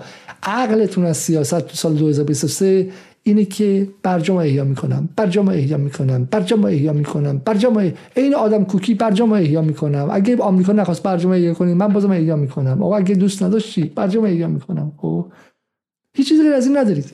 تو روحانی در سال 1398 قادر بود در جلسه که رفت به نیویورک و آقای اون در اون در اون سال آقای خانم مرکل و آقای ارز کنم بزرگتون رئیس جمهور فرانسه آقای مکرون. مکرون رفتن اونجا که می‌خواستن قانع کرده بودن حسب گزارشاتی رسمی که وجود داره که آقای ترامپ و آقای روحانی با هم یه سلام علیک بکنن و اون تحریم ها رو برداره. یعنی سلام علیک کردن تحریم رو برمی‌داره آره این این چیزی است که آقای ظریف می‌تونه ازش بکنه من شما باور می‌کنید من بله باور می‌کنم. یعنی به نظر شما بذارید سند رو ترسیم های روحانی. من جای آقای ترامپ سلام علیک کردن تحریم لغو میشه. بله. قبول دارین حرفو؟ من بله قبول دارم. این جمله رو؟ ببین میگم دو تا دو تا رهبر اروپایی پاشتن بودن که هم یه جوشکاری رو بکنن. نه اینقدر ساده است معادله جوش سلام سلام جوش تمام. تموم می‌شد آقای دکتر حسن روحانی من جاش بودم این امضا می‌کردم. خب. می اومدم ایران ولو که منو برکنار کن. خب یه سوال. آقای ارسال خدمت شما که دو تا بحث که اینکه شما گفتید ایشون یه بحث خیلی مهم اینجا شدش. خب نظر ببینید اینجا. من می‌خوام اینجا وایسم. ما اینجا با یک از سخیفترین اشکال پاپولیزم سیاسی در تاریخ جهان روبرو هستیم. ما با پاپ اگه رفتین تو مهمونی رفتین توی جای دیدار کسی دیدین طرف باد به قبقب انداخته درس خونده دانشگاه درجه که آمریکا هست تو ام بی ای گرفته از انگلیس و فلانجا و از این حرف زد خب مثل ابن سینا اون جبریون رو به درخت میبست و شلاق می‌زد خب شما تحقیرشون کنید. این چرا؟ برای اینکه این سخیفترین شکل پاپولیسم در جهانه. ترامپ که می‌گفت وایتکس رو تزریق کنیم به بدن شاید خوب باشه از این هوشمندانه تر بود. دست دادن با ترامپ مسئله ما رو حل می‌کرد. بعد خب فکر می‌کنین که کیم جون اون رئیس جمهور کره شمالی با ترامپ ده ها بار دست داد و این مسئله حل نشد. خب.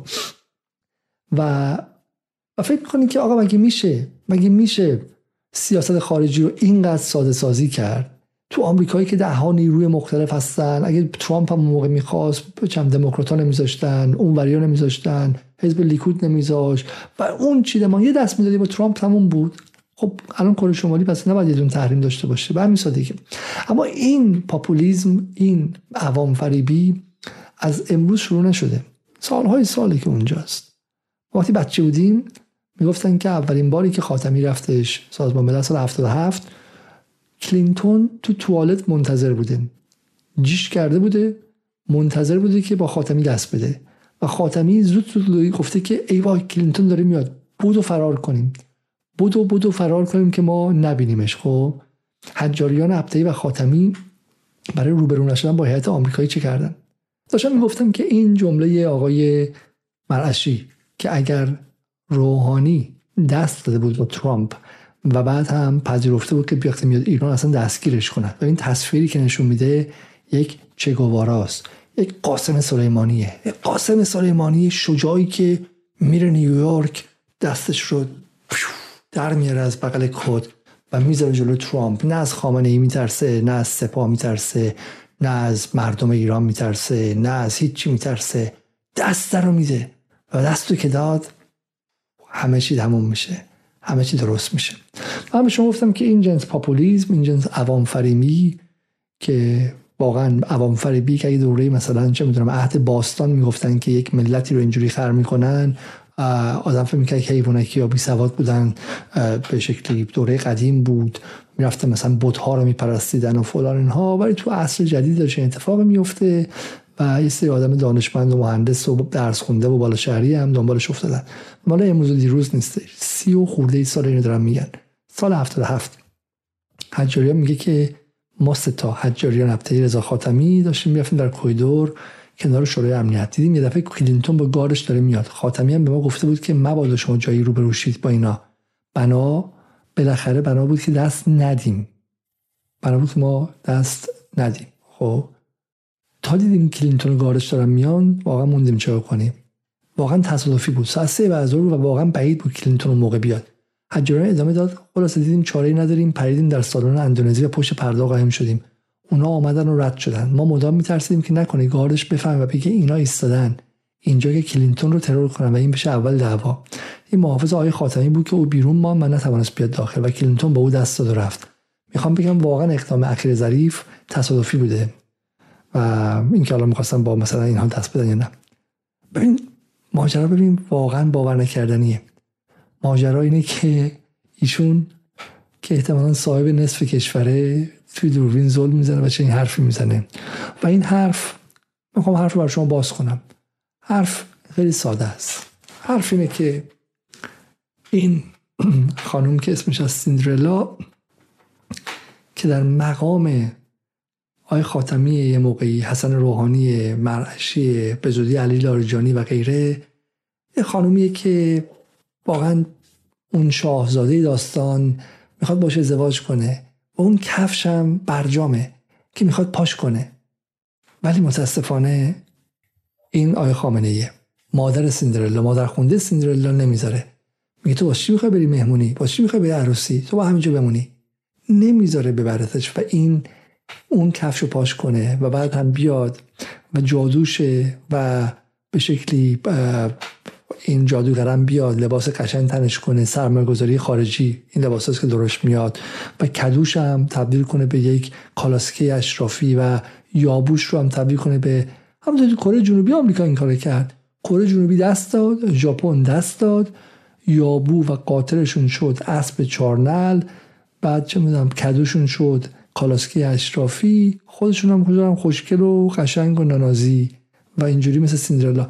درکی که این جماعت در سال 2023 از سیاست خارجی به جامعه ایران میدن همینه. هیچ چیزی غیر از این نیستش. اگه ما دست داده بودیم تموم بود. بعد نمیگه که خب دست داده بودیم آمریکا از ما چی می‌خواست؟ منافعی که آمریکا در غرب آسیا دنبال می‌کنه چیه؟ خب چرا الان اتفاق نیفتاد؟ چرا مثلا الان که باقری کنی داره به این کارو می‌کنه آمریکا به ایران؟ اصلا هیچ نسبتی نداره با الفبای سیاست خارجی و واقعا اسفناکه. واقعا این حجم از تحمیق و استهمار جامعه ایران توهین کننده است بهشون. و این باز داره تحمل میشه. و باز جمهوری اسلامی هم داره عقب میره که این جماعت به خاطر اینکه انتخابات پرشورشه بیان و باز زندگی ما از روز اول همین بشه. و من میگم من نگران آینده ایرانم. اگه اینا بیان تو بازی واقعا آینده ایران به خطر میافته. چون دولت رئیسی با همه مشکلاتش اما حداقل لوکوموتیو سیاست خارجی رو در روی ریل مناسبی گذاشت و در عصر گذار اگر ما این کارو نکنیم محتوم به مرگیم. خیلی ساده بگم. اگر کارگزاران دوباره بخوام بیان تو بازی و باز بخوان جنگ رو به جنگ, جنگ رو به سیاست خارجی بکشن ده سال دیگه ایرانی نخواهد بود. ایرانستان خواهد بود. آذربایجان جنوبی و آذربایجان شرقی و غربی هر این کشورن. کردستان کشوره. اون ورش می‌دونم خراسان بزرگ با اون ور من به شما قول میدم. به شما قول میدم. اما ببینیم که ادامه ماجرا چیه. یعنی پس یک کسی داره صحنه رو مدیریت می‌کنه. نبود. ببینید ما ببینید یه تجربه تحریم کاری که آقای ترامپ کرد. 90 اردیبهشت 97 اردیبهشت 97 ما فکر می‌کرد دولت آقای دکتر روحانی فکر می‌کرد که می‌تواند با مذاکره با ترویکای اروپایی انگلیس و آلمان و فرانسه می‌تونه در واقع حریف تحریم های امریکا بشه. ببین این تجربه باید از حق نباید بگذاریم این تجربه در کشور نه در کشور در دنیا نبود. تمام دنیا بهش می‌گفتن آقا اینستکس هیچی الان اینستکس رو بریم باز کنید 500 هزار تا. روحانی فکر می‌کرد که با اینها می‌تونه راه رو باز کنه. این دروغه. این هم دروغه. روحانی دروغ هم نگفته. روحانی گفته که کشور فرانسه و ما خواستیم به ایران حمله کنیم. دروغه. خب اینا راحت دروغ میگن خیلی خیلی ساده است. خب اینم جزو اون دروغ هاست که اینها فکر می‌کردن که می‌تونن مسئله رو باز کنن. اما بریم بحث بعدی و بعد بحث اصلی که هنوز مونده. که ما دو مسئله داشتیم. یه مسئله بین‌المللی یه مسئله منطقه‌ای خب. خب. فقط بگم چون دوستان ما رو گم کردن تنها راهی که ما رو پیدا کنن که شما برنامه رو لایک کنید. خب این بلافاصله باعث میشه که notification هاشون خبر بده بهشون در یوتیوب. برای همین تقاضا می‌کنم که این 400 نفری که دارن برنامه رو می‌بینن همین الان برنامه رو لایک کنن تا اینکه دوستان دیگه ای که ما رو گم کردن بتونن ما رو پیدا کنن. خب من تصورم بر این بود که حتما شروع حل و فصل مسائل بینالمللی به منطقه ما باید از مسائل بینالمللی باشه. چون وقتی که شما گفت چون که صد آید 90 هم پیش ماست. بله. ما اگر تمرکزمون رو میگذاشتیم نمی‌دونم شدنی هست یعنی من اصلا نمی‌دونم دارم دارم به عنوان یک نقد فقط عرض می‌کنم. تمرکزمون رو میگذاشتیم روی مسائل بین‌المللی خود به خود مسائل اون با عربستان و کشورهای منطقه به راحت راحتتر حل و فصل می‌شد. حالا از این ور شروع کردیم اشکال نداره. من میگم این رو جدی بگیرید. این از موضوعاتی است که یعنی حل و فصل. حالا این بحث بحث منطقی تو سیاست بین میشه حرف که اونا معتقد بودن که اول با آمریکا بس بعد مسائل داخل منطقه حل شه. ما آقای رئیسی داره میگه که نه ما با سعودی مثلا رو حل کردیم به واسطه هفت سال مقاومت تو یمن ایستادگی و غیره. و و زور واقعی که داشتیم منطقه رو داریم به سامان میدیم نیازی به آمریکا هم نداریم. آمریکا هم یه قدرت تحلیل رفته است کت خدایی نیستش. اون موقعی که روحانی فکر کت خداست. یارو بنده خدا جا می‌دونم مثل فیلم حاجی واشنگتن. طرف اومده اون در خونه حاجی واشنگتن. حاجی واشنگتن یه دار و ندارش رو فروخت به این رو برسه چون فکر رئیس جمهور آمریکا تو گفت من 8 سال رئیس جمهور آمریکا نیستم. یه دونه کشاورزم توی چم کالیفرنیا می‌خوام پسته بکارم. بهم پسته بده خب. اینم وقتی با کت خدا بس که کت خدا کت خدا نبود خب. حالا یه بحث میگه باز میگه این آقا دعوای سیاست خارجی معقوله. ولی بعدش چی میگه آیه مرشی؟ میگه همینم انجام بدین خیلی هم خوبه. ما می‌خوام مسائل کشور حل شه. و دروغ میگن. چون از زمانی که ایران با سعودی بس اینا به جای اینکه بیا بگن ما تبریک میگیم با رئیسی روزی نبود که نفرت پراکنی نکنن. و نگن که این کار بدی بوده ایران شرمنده از خاک بر سرتون که چم رفتین زیر یک کشور کافری که خفاش می‌خورن و پنگولین می‌خورن. گذاشتین که اونا بیان بین مسلمونا وساطت کنن. که مطلقی نبود که بار نکنن و به مردم رو دقمرگ کردن. که مردم فکر کنن که آقا این به شکلی صلحی که با سعودی اتفاق افتاد به جای اینکه یک نقطه مثبت باشه نقطه مرگ و ننگ و بیچارگیه. همین اینا دروغ میگن. اینا دنبال حل مسائل ایران نیستن. اینا دنبال حل مسائل خودشون در اون نقشه راهی که دارنه. نقشه راه هم بردن ایران زیر پرچم آمریکا برای جنس اقتصاد سیاسی وارد کننده صادر کننده که خودشون می‌خوانه. صادرات مواد خام واردات به معنی همون واردات زمان چند قاجار. خب. خدا همتی اینو گفته. گفته در دوره ما هم همین بوده. من به عنوان یک ایرانی عرض می‌کنم خدمتتون چرا باید در دستگاه دیپلماسی ما بله. در سیاست خارجی ما به نقطه‌ای برسیم که یک کشورهای بسیار بسیار محترم ولی در مقابل کشور ایران و در مقابل ملت ایران بسیار کم حجم و کوچیک باید واسطه ما بشن. ما چه ضعفی داریم؟ ما چیکار می‌خوایم بکنیم؟ آره شما مشکلش میشه دنبال ملاقات مستقیم با آمریکاست آیا خامنه‌ای از ملاقات مستقیم انجام میشه؟ به دلیل خیلی ساده. زمانی که ملاقات مستقیم انجام می‌شد اینها می و به شکلی سریع به افکار عمومی می بردن که حالا ایران باید بره حالا باید ایران تند رو عقب برن حالا باید بذاریم معامله انجام شه و غیره آقای خامنه‌ای راه مذاکره مستقیم بس خب ما می‌خوایم مذاکره روش استادیومی نشه و بتونیم روش کنترل داشته باشیم سر چیزایی که می‌خوایم بدیم مثلا چیزایی که می‌خوایم بگیریم. خب یه نکته همینجا بگم. همین سه روز دوستان مرعشی راه افتادن که نفت در برابر غذا ما بدبخت شدیم و بیچاره شدیم. و این نکته دو تا برنامه ما با آقای مرندی داشتیم و توضیح دادیم که نفت در برابر غذا نبوده. ایران می‌تونه با این چیزای خیلی زیادی وارد کنه و توی بانک‌های قطری هم نرفته تو بانک ایرانی در قطر رفته. اما من این جواب دیگه می‌خوام بهشون بدم. فرق الان بعد اومدن گفتن که این دوره دوره روحانی یک میلیارد رو پول نقد با هواپیما دم در خونه ما تحویل می‌دادن و خاک بر سرتون الان. با ذلت رفتین پولا اومده اونجا نفت برای غذا. من دارم میگم فرق الان با روحانی مینچه زمان روحانی اون یه میلیارد می‌دادن. روش داده بود مید آمریکا و روحانی می‌گفت خیلی ممنون مخلصم. خیلی خیلی لطف کردین. دست شما درد نکنه که برای من پول دادین خب برای من پول فرستادین. خب آمریکا می‌گفت خواهش می‌کنم برادر بگیر و حالشو ببر. ولی ولی یاد باشه اگر خواستی دوباره معامله کنی از طرف من مدرد چی. یه موقعی خواستی نفت بفروشی من با اجازه بدم. چیزی خواستی وارد کنی؟ روحانی گفت من مخلصم. من رو من تحریم دور نمی‌زنم. تو هم نباشی کت خدا من منتظر اروپا ترویکا میشم. اونا بیان یه آب باریکه باز کنن. آب باریکه 500 هزار دلار بوده این سکس. 500 هزار دلار. نه میلیون دلار 500 هزار دلار بوده خب؟ فرقش با رئیسی این چیه؟ رئیسی داره نفت رو میفروشه تحریم به هیچ جاش نیست. داره به شکلی بازار سیاه میفروشه. قوانین کت خدای شما رو هم داره دور می‌زنه می مثل چیه؟ مثل اینکه الان مثلا شما به ایران به یه طرف پولی بدی بگی این پول فقط می‌تونی بهش بند دادی فقط می‌تونی باش دارو بخری باشه ولی یارو داره دم خونت قاچاق میفروشه اصلا اینجوری بگم دیگه. و داره میلیون میلیون در میاره با اون پول هر کاری که خواست می‌کنه. قمه می‌خره چاقو می‌خره و غیره. امسال ایران 113 میلیارد دلار صادراتش بوده. 60 میلیارد دلار نفت قاچاق فروخته و به شکلی به, به, به, به قول معروف به کت خدا و به آمریکا یک توهین مفصلی کرده. 60 میلیارد دلار قوانین آمریکا رو به هیچ گرفته. با اون 60 میلیارد دلار که قبلا هم ذرت وارد می‌کرد و حبوبات وارد می‌کرد و اینا با اون 60 میلیارد دلار الان می‌تونه بره اتم وارد کنه و موشک وارد کنه. اصلا شما اینو میگی؟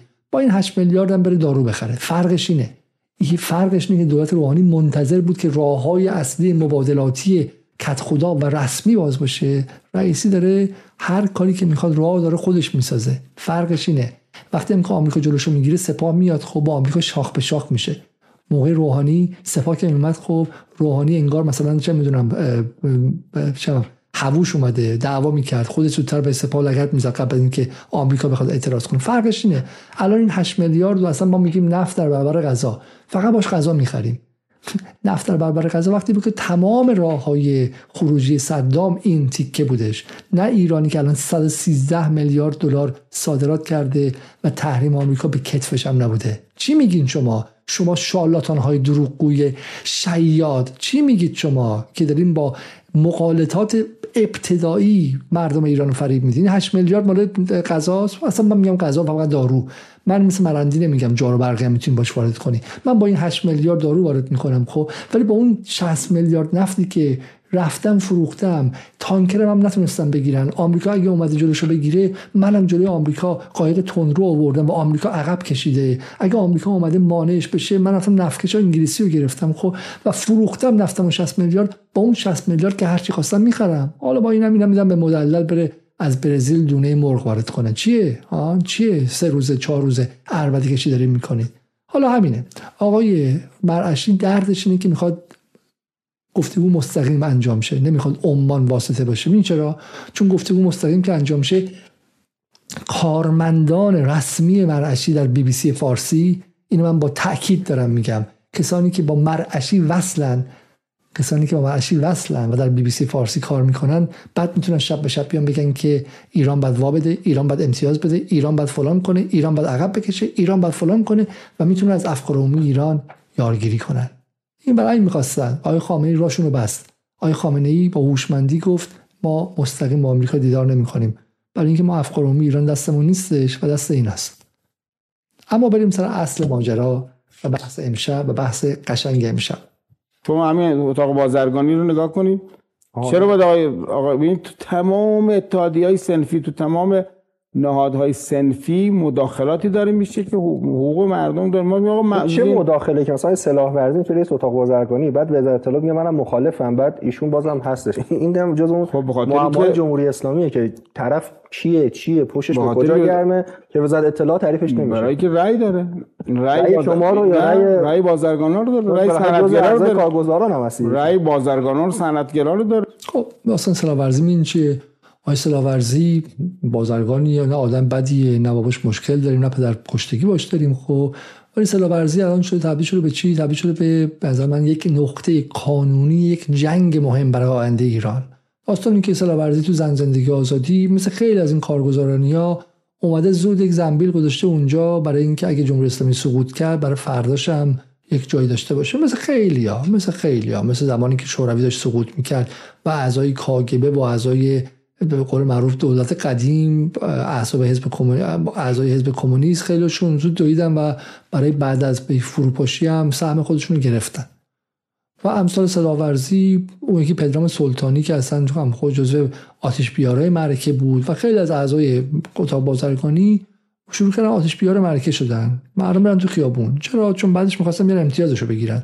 زن زندگی آزادی برای اینها چیزی بود که جمهوری اسلامی عقب بره مجبور شده دوباره دعوتشون کنه بیاد تو. و درست هم فهمیده بودن. الان جمهوری اسلامی عقب رفته. دست به دامن نوبخت شده. به زودی جهانگیری میاد. مرشی آورده تلویزیون. رضا رشیدپور آورده. رفته گفته من چاکرتونم. بیای من نگرانم که افت مشارکت داشته باشیم. شما بیاین. خب برای همین اون موقع تا تونستن اینها زدن. کشتن بسیجی و سپاهی و غیره رو برای اینکه بتونن بعدا بیا امتیازشو بگیرن. حالا آیسل ورزی الان اومده اینجا و نهادهای امنیتی هم به شکل استعلام کردن. یکیشون گفته آره نه و غیره و هنوز اونجا وایساده. گفته میشه که ورزی اومده استفاده داده و آقای مرجی گفته غلط کردی استفاده بدی. تو این مال خودتی. تو الان مال مایی. پاشو برو اونجا ببینم. ما هم پشت سرت هستیم. و الان شده جنگ بین بخش خصوصی و جمهوری اسلامی. و ما حرفمون اینه. به این حرف دقت کنیم ما نه دشمن سرمایه‌داری هستیم نه دشمنی هستیم که مثلا ایران باید کمونیستی بشه نه چی نه نه ایران بخش خصوصی می‌خواد. ایران نمی‌تونه همش دولتی انجام شه. ایران باید بتونه توسعه داشته باشه. ایران باید نرخ رشدش بالا بره. اما اگرچه ما معتقدیم نه با دلال بازی معتقدیم نه با فروش نفت و خام و به منابع خام و غیره اینا. با تولید با ساختن چیزی. با با این حال با این حال. ما میگیم شما رفتین مدل چینی بخش خصوصی. خیلی هم کار خوبی کردیم اما بخش خصوصی برای چی؟ بخش خصوصی برای اینکه قد داره کشی کنه و صاحب حکومت شه واسه حکومت قلدری کنه واسه حکومت چاقو کشی کنه و بگه هر ریبا رو گم شو. یا اینکه نه بخش خصوصی در خدمت نظام سیاسی مردم ایران در خدمت منافع ملی. این چه وضعیتی که بخش خصوصی الان زورش از جمهوری اسلامی بیشتره؟ از دولت ایران بیشتره. این چیه که الان اطلاعات سپاه و وزارت اطلاعات حالا با تاخیر بالاخره گفتش وزارت اطلاعات و ده تا جایی که میگن که آقا سلاورزی نباید بشه و سلاورزی محکم اونجا وایساده. این موضوع موضوع خیلی خیلی مهمیه. بذار بقیه‌شو گوش کنیم و من حرفای مهم اینجا می‌خوام بزنم الان. چرا چرا نداشته باشه؟ ببینید آقای خان آقای مسعود خانسادی از افتخارات بازرگانی و تجار ایرانه. خب رد صلاحیتش کردن اون رد صلاحیت رو جبران کرد. اومد لیست داد وایس داد تمام کرسی های تهران رو برد. چه اشکال انتخابات مجلس ما همین مدل میگیم. ما میگیم سنوف بیان. زینفعان سنوف.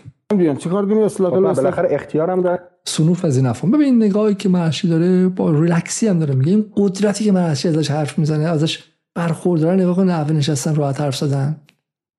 معشی پشت جایی مثل روزنامه همیانه مثل کارگزاران مثل شرقه ده ها روزنامه تو ایران.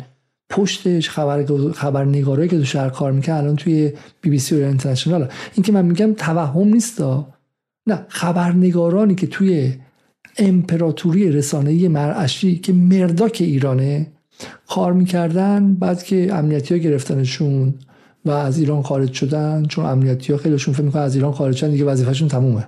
عقلشون نمی‌رسه که اون بر خط بعد میرن سعی میندازن نمی‌فهمن که جنگ رسانه‌ای مرز نداره. جنگ روانی مرز نداره. و در عصر جنگ هیبریدی آقای امنیتی گوش کن. در عصر جنگ هیبریدی بیرون کردن از مرز کمکی به ما نمی‌کنه. و اونها اون پشت هستن از طریق بی بی سی و منوتو و ایران اینترنشنال همون خواسته های مرعشی رو انجام میدن. همین این این قدرتی که اونجا نشسته رو ببین. body language رو ببین شما. میگه که باید مجلس مال اصناف باشه. اصناف منظورش کیه؟ منظورش پولداراست منظورش سنف پتروشیمیست صاحبان پتروشیمیه. سنف صاحبان مثلا صادر کنندگان پسته سنف صاحب کنندگان زعفرانه. سنف صادر کنندگان مسه. سنف صادر کنندگان فولاده. سنف صادر کنندگان فلانه. و وارد کنندگان. سنف آقای مدلله. سنف بانک های خصوصیه. سنف علی انصاریه. سنف سنف که میگه منظورش اینه ها.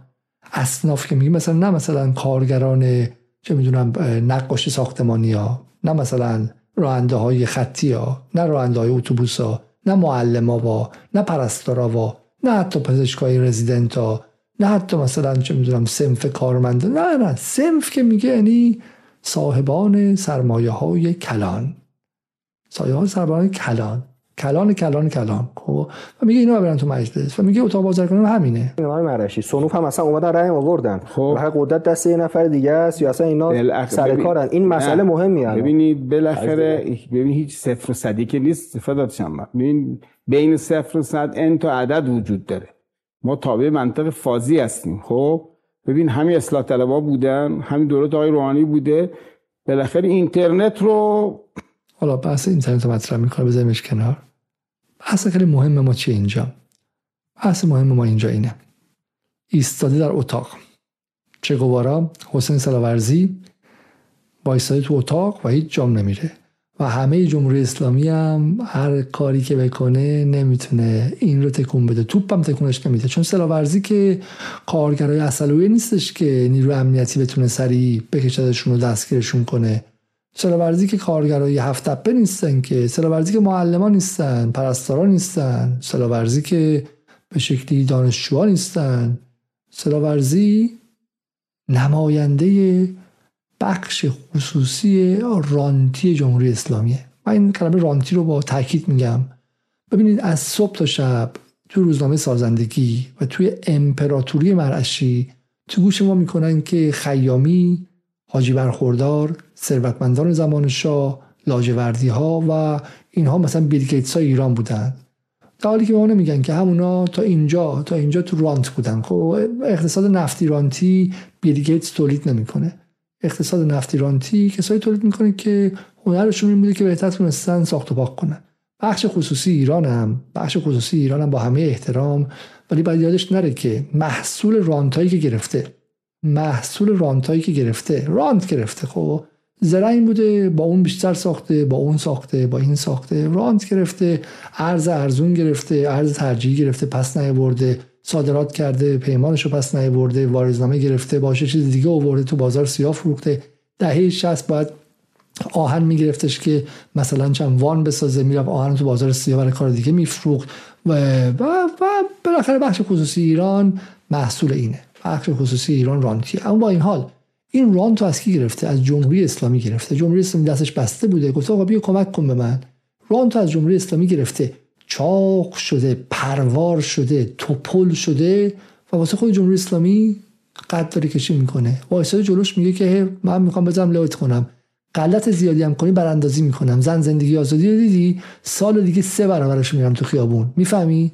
می‌زنم لهت می‌کنم براندازی می‌کنم مثل شوروی مثل مجارستان مثل لهستان زمان بلوکای شرق. بلوک شرق انقلاب مکملی رو میندازم. آدم نمیشی. هشت هفتاد و هشت ندیدی تو کوی دانشگاه چیکار کردم؟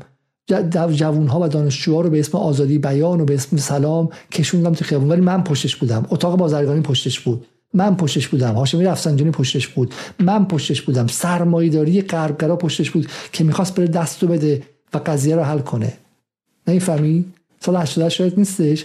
یاد نیست. چه کار کردم اتهان تک تک بچه هایی که باباشون سردار سپاه بودن و توی خبرگان بودن و این بر بودن و چه می‌دونم بدنه نظام جمهوری اسلامی رو کندم. خب با چهار تا دروغ به اسم تجاوز تو کهریزک و تو چهار تا جای دیگه که هیچ رو اثبات نشد کاری کردم که از خامنه متنفر شم و تو خیابون وایسم داد بزنن که خامنه قاتل ولایتش باطله. نمی‌فهمی من چه قدرتی دارم. باز با من می‌خوای سرشاخ شی سهم منو بده. سهم منو بده. سهم تو دادیم 92 روحانی اومد. بسه. کافی نیستش. رفسنجانی اومد گفتش که تو سوریه نباید بجنگیم ما. بعد برگردیم خونه.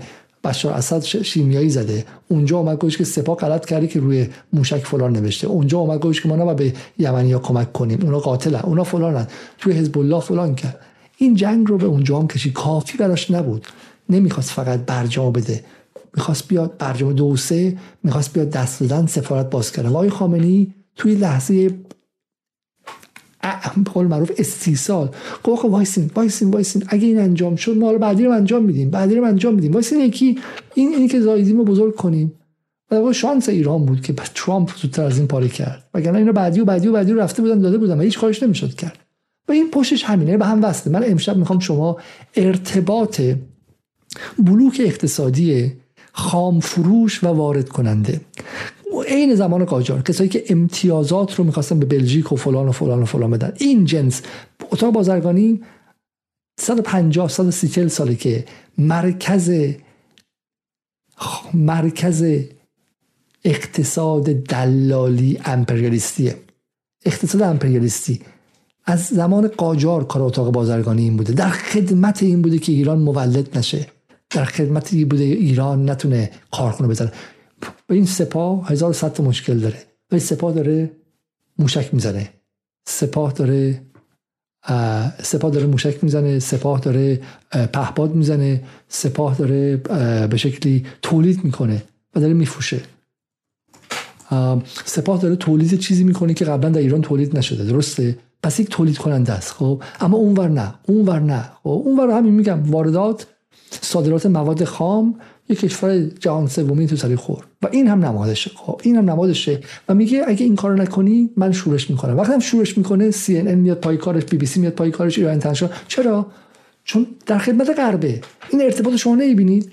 اگر نبینید که اقتصاد سیاسی این بلوک در خدمت منافع آمریکاست.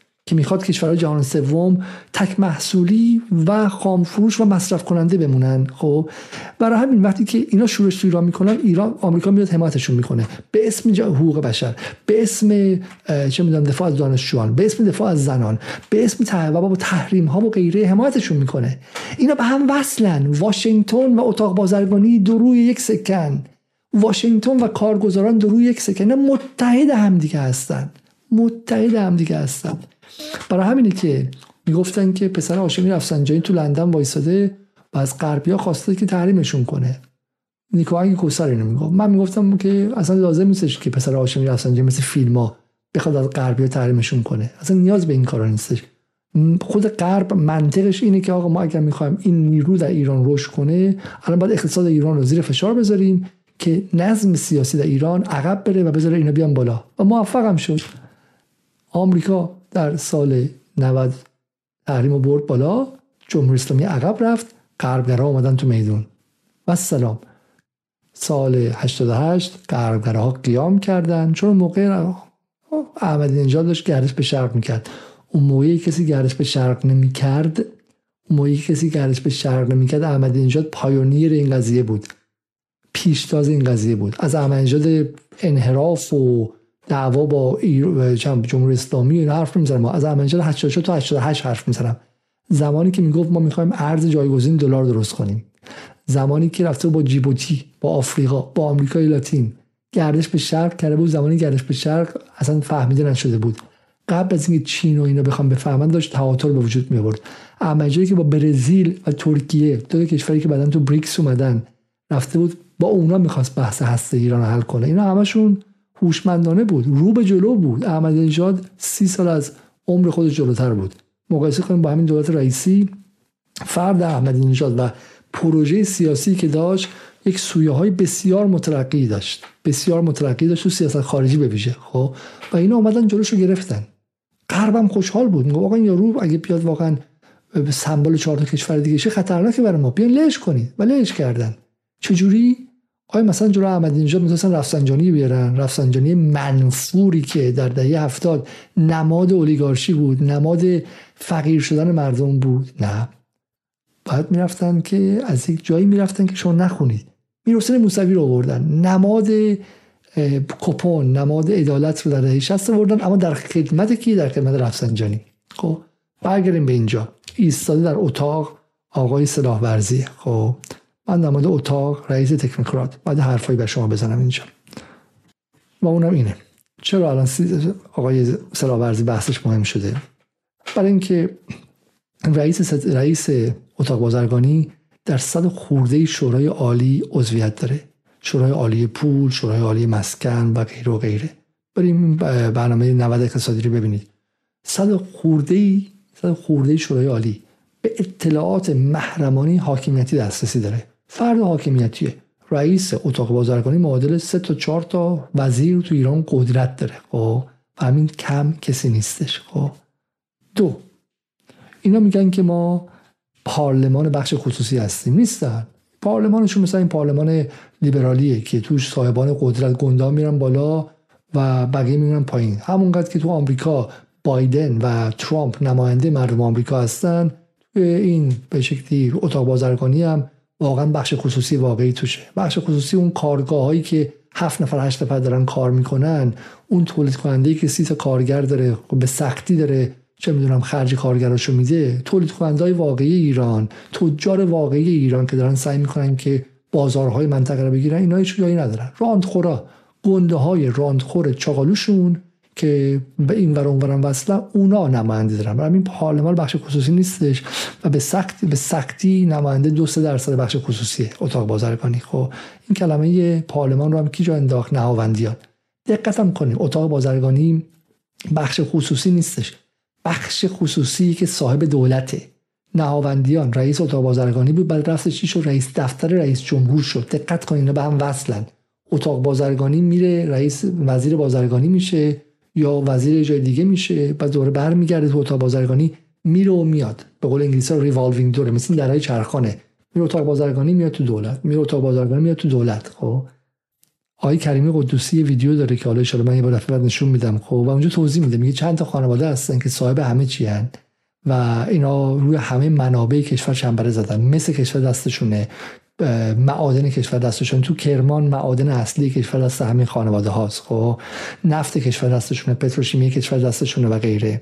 و جالبه که این خانواده ها که یه جمله خیلی قشنگ گفته بود یکیشون به کریم قدوسی تو این سخنرانیش تو مجلس میگه میگه گفتن که شما دولت رو بگیرید مجلس رو بگیرید. تا وقتی که پتروشیمی و مس و نفت و غیره دست ماست هیچ غلطی نمی‌تونیم بکنیم کشور دست ماست.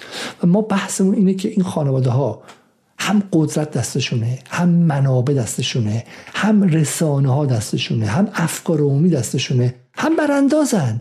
88 تا مرز براندازی رفتن. تو زن زندگی آزادی تا مرز براندازی رفتن. دقت کنید. اینا برانداز هم هستن. مسئله ما اینه. میگم آقا کسی باید قدرت رو داشته باشه که حداقل به ساخت دولت ملت ایرانی پایبند باشه. نخواد این بساط رو به هم بزنه. این بساط 230 هزار تا آدم به خاطرش کشته شدند این بساط نباید از بین بره. این تنها تجربه ما در عصر مدرن برای ساختن دولت ملته. بیاین بخورید و بیاشامید.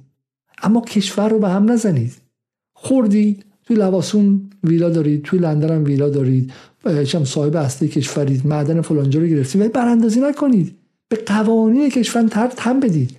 بخش خصوصی باشید که روی بحث امنیت ملی مقابل خط کشور نرید. اگه شاچرا کسی دادن کشتن. بیاین تسلیت بگید. نه اینکه بگید حقشون بود. بخوام به سپاه بزنید. اگر نظام جمهوری اسلامی میگه که ما الان باید مقابل آمریکا بیستیم چون آمریکا ما رو ضعیف پیدا کرده و می‌خواد بهمون فشار بیاره. نیاد دقیقا خلاف حرف رهبر کشور وایسی و بگی که همین الان بریم با آمریکا معامله کنیم. و کاری کنید که مردم گمان کنن که هواپیما اوکراینی رو سپاه آمدانه زده. بعدم ظریف بگه که ما باید میدان نذاشت که دیپلماسی کار کنه. خب اینا خیانته. نمی‌تونید هم خیانت کنید به امنیت ملی هم بخورید و بخوابید ببینید تو انگلیس تو آمریکا یک تصمیم گرفته شد. برای امنیت ملیشون برای منافعشون برای اینکه هژمون بمونه آمریکا تصمیم گرفتن تو اوکراین جنگ را بندازن. آمریکا به روسیه حمله کرد. به شبکه روش غیر مستقیم جنگ را انداخت. زلنسکی رو گذاشتن اونجا. زلنسکی گذاشت من می‌خوام ناتو بپیوندم. روسیه رو تحریک کرد که بهش حمله کنه. خب؟ خیلی ها. این لازم نیست من بگم. از من باسوادتر باهوشتر تو آمریکا هزار برابر هستن. از میرشایمر گرفته تا خود کیسینجر تا ده ها نفر از اون جفری ساکس تا ده ها نفر از آدمای گنده سیاست خارجی آمریکا وزرای سابق سفرهای سابق و غیره اومدن گفتن که این جنگی که ما را انداختیم مقصرش ماییم. اما نظم سیاسی نظام نظام در آمریکا تصمیم گرفته که جنگ را بندازه. نظام یعنی کلیت. وقتی که این تصمیم گرفته شد همه دنبالش رو افتادن. مارک زوکربرگ آقا من تو آمریکا دارم می‌خورم و می‌خورم میخوابم خب منم میام. صفحه اول فیسبوک بود عکس اوکراین. مثلا مارک زوکربرگ نمیدونستش که این جنگ جنگ علکی و دروغینی که آمریکا راه انداخته مردم چه می‌دونم مبارزه مردم اوکراین برای استقلال نیست. توییتر همینطور. مایکروسافت همینطور. اون سازنده ای آی همینطور. اون یکی لوازم خانگی همینطور سی همینطور. تو انگلیس همینطور. برای همین بخش خصوصیشون نیامد مقابل ایدولوژی رسمی نظام بیسته. و سلام و سلام الان آیا یکی از اعضای بخش خصوصی تو آمریکا جرأت داره که با ایران کار کنه؟ یا اصلا حرف متفاوت در مورد ایران بزنه؟ می‌ذارن آویزونش می‌کنن. خیلی واضح همه جای دنیا همینه. شما اگر می‌خواید بخش خصوصی باشی باید بخش خصوصی باشی در خدمت حاکمیت باشی حالا ما میگیم که چون ایران در کشور در حال توسعه است بعد مثل چین باشه. بخش خصوصی در خدمت منافع کشور باشه پولش هم حق نداره هر جا خواست ببره. تو آمریکا حق نداره هر جا خواست ببره. خب؟ یه بخش خصوصیه که رانت می‌گیره. مالیات که نمیده. دیدین که 350 همت معافیت مالیاتی اینا بودش. خب؟ مالیات که نمیده. کشوری که 7 درصد مالیاتش آمریکا 25 درصده. خب؟ فرانسه 34 درصده. مالیات که نمیده. رانت که می‌گیره.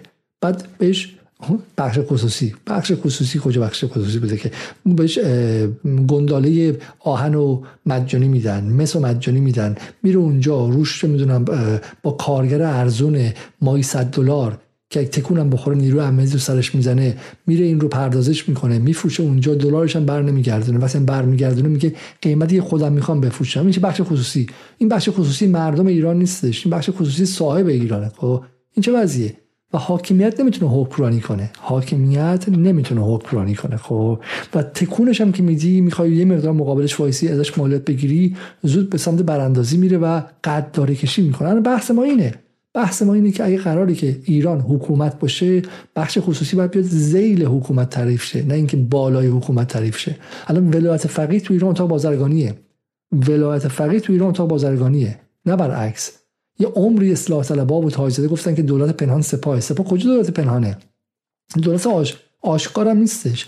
دولت پنهان اتاق بازرگانی. نه فرد سلاح ورزی نه مجموعه اون شرکت ها و اون روابطی که دارن و می‌تونن مقابل حکومت وایسن. مثالش مثالش سلاح ورزیه که الان یه ماه سنگ تکونش نمیده. محکم وایساده اون وسط. ببینید یک مقام دولتی الان. یک اقدامی که می‌کنه از چارج میان سراغش.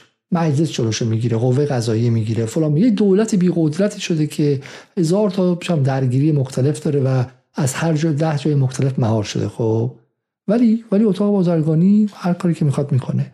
دولتی که پول هم نداره. تمام درآمدش صرف دادن حقوق کارمنداش میشه خب. و وقتی هم که میاد پول در بیاره اسکناس چاپ کنه میگه نقدینگی زیاد شد. دست و پاش رو بستن. دولت بی قدرتی که تمام مسئولیت روشه و همه وظیفش فوش خوردنه. فوش می‌خوایم بدین به دولت جمهوری اسلامی بدید به حکومت جمهوری اسلامی بدید خب. ولی اینها از فوش هم بری بعد نگاه کن پول دست اینهاست منابع دست اینهاست. معادن دست این هاست و افکار عمومی هم با اینا همراهه. یادتون قنی چی گفت؟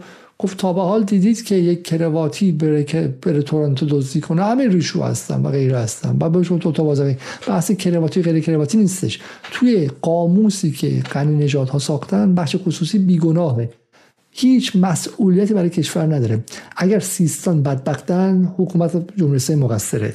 اگر سواد مردم کم شده حکومت جمهوری اسلامی مقصره. جمعیت پایین اومده حکومت مقصره و غیره. در که تمام بخش های مختلف دست اینها دادن این سالها. و بازم دنبال خصوصی کردن. و این بخش خصوصی جاهایی که نمی‌تونه هم جایی که این بخش خصوصی این بخش خصوصی به قول معروف اگر بتونه همین امشب براندازی هم می‌کنه. در واقع اصل موضوع اینه که این بخش خصوصی این اتاق بازرگانی تا لب مرز براندازی هم میره و میگه آقا ای جمهوری اسلامی بخواد از ما بیشتر بگیره بخواد رو ما نظارت وارد کنه ما سرنگونش می‌کنه. ما شوخی هم باهاش نداریم خب؟ میگه آقا من مثل آمریکا می‌خوام مستقیما دولت تعیین کنم خب؟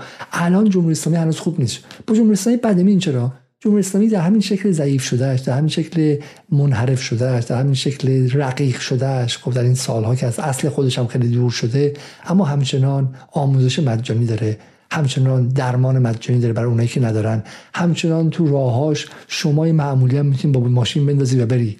اگه, این اگه اینها پیروز شن اگه اون ذهنیت اینها پیروز شه سلاح ورزی و غنی نژاد و مرعشی بعد اون موقع برای تک تک جاده ها باجه می‌ذارن و فقرا حق ورود بهشون ندارن. آموزش کلا پولی میشه درمان کلا پولی میشه و غیره. اینا با تهمانده باقی مانده از انقلاب مخالفن و می‌خوان از بین برن. همه جام او نفوذ دارن.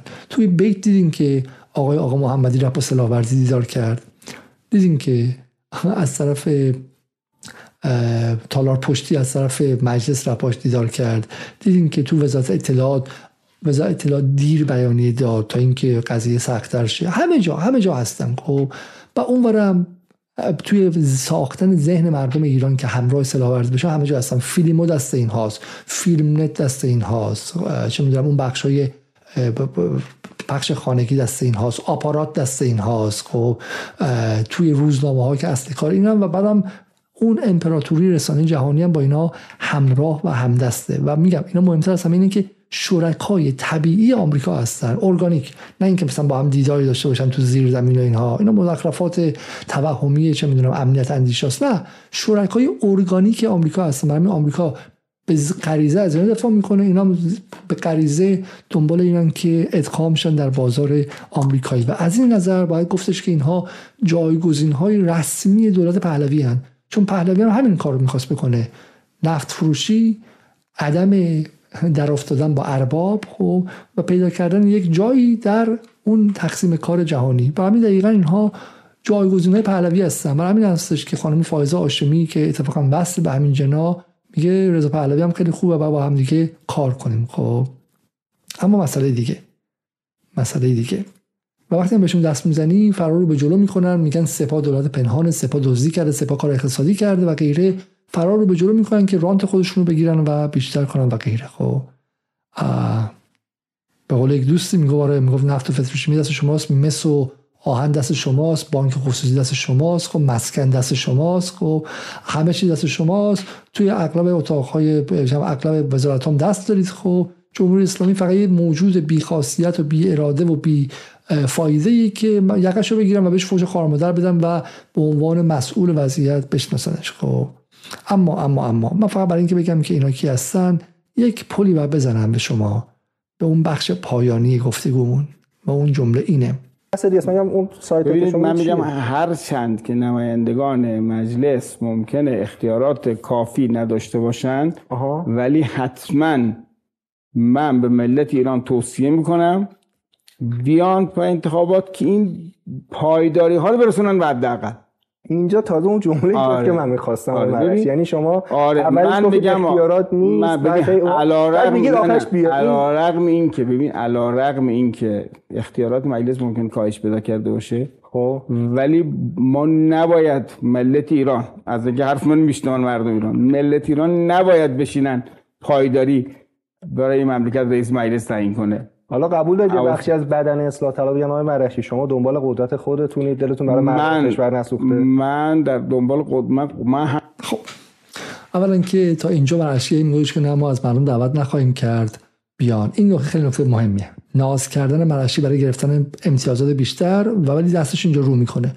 میگه مردم باید بیان که پایداری نره بالا. خب این نکته خیلی مهمیه. کد خیلی مهمیه. گوش کنید اینجا. خیلی دیر وقت عضو می‌خوام. برنامه وسطش قطع شد و مشکل اینترنت داشتیم ولی اینجا رو گوش کنید. حرف حرف مهمیه مرعشی پدرخوانده جناهی است که از سال 76 توانسته از سال 75 توانسته انتخابات ها رو حول دو قطبی های شکل بده که جنگ های فرهنگی درش به شکلی اولویت داشته باشه. سال 75 در مجلس فایزه آشمی به دنبال دوچرخه سواری زنان بود. سال 76 خاتمی به دنبال این بود که جوانان زنان و به شکلی مردم صداشون شنیده شه در مقابل نیروهای سنتی ناطق نوری.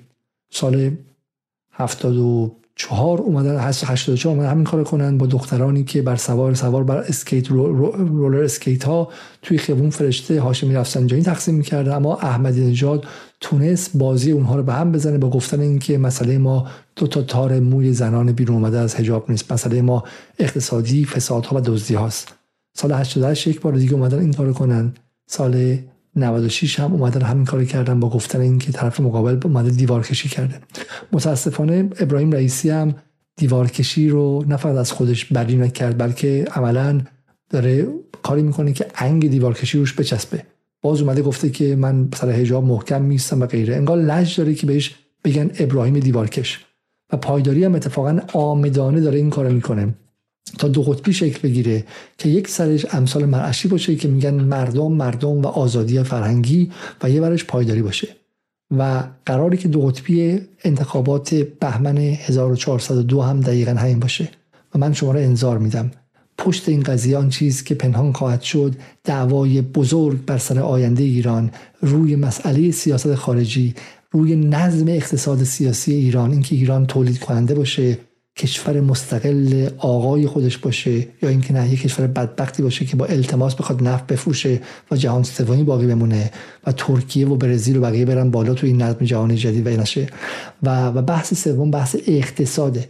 برای همین اگر اینا موفق شن که بحث حجاب و بیهجابی رو باز بولد کنن و برجسته کنن یعنی مرعشی خاتمی علی لاریجانی بشن یک سر قضیه و بشن نه گشت ارشاد نه به گشت ارشاد. و پایداری محکم بگه آری به گشت ارشاد می‌زنیم لهتون می‌کنیم.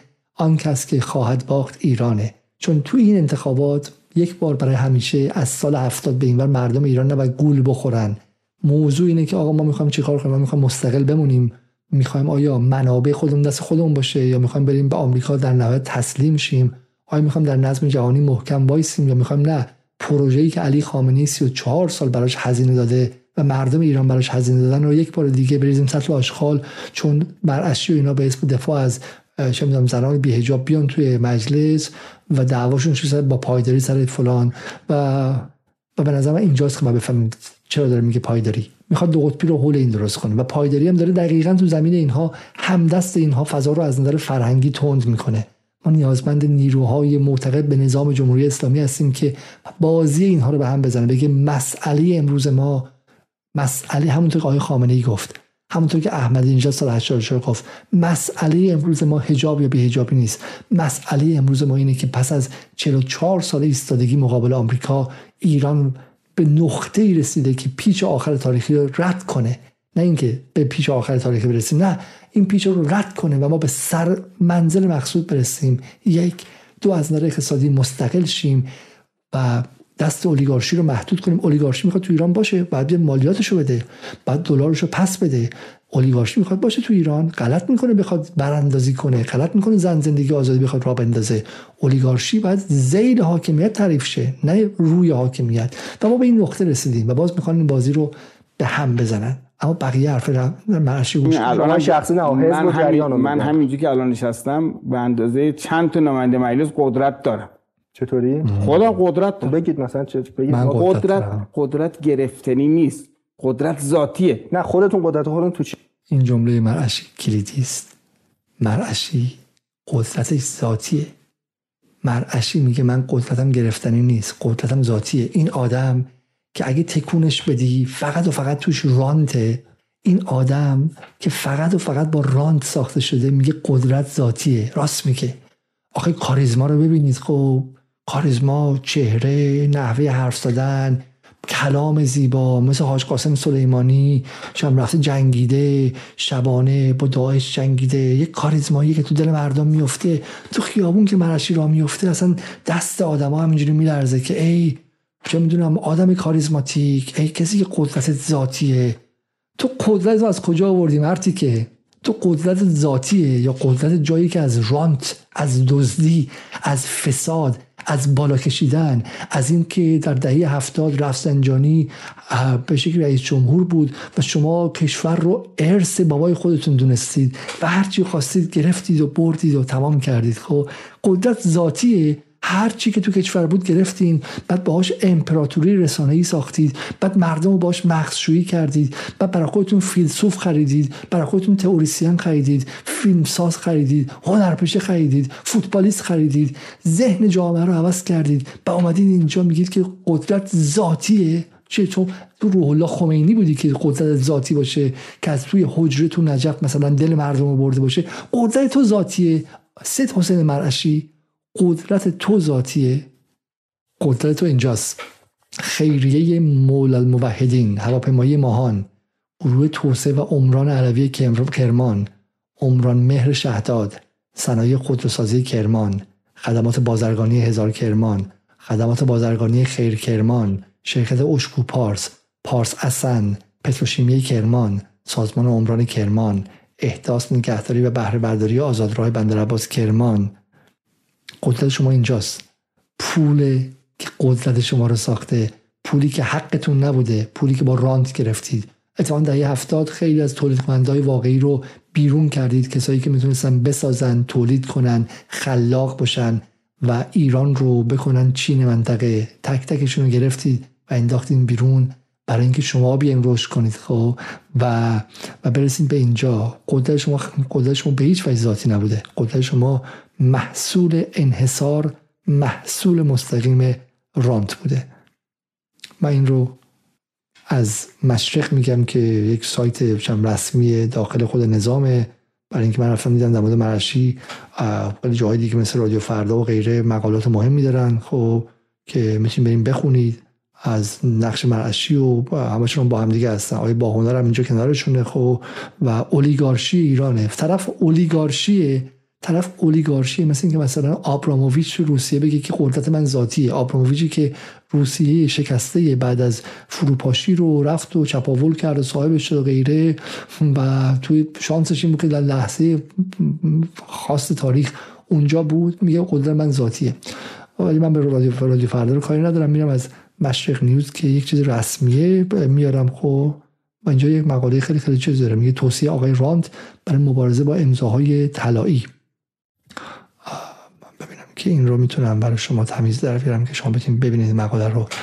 و اینجا در مورد مقاله که مرعشی در شرق در مورد فساد و اینا حرف زده گفته و دیگه صدای مشرق در آمده که شما که خودتون چه می‌دونم متخصص فساد و متخصص راند هستین حداقل تو رو خدا برای ما ادا در نیارید و این حرف رو نزنید. خب بذار من ببینم که این رو من ترش کنم. شما بتونید ببینید. خب ایناش ایناش. خب.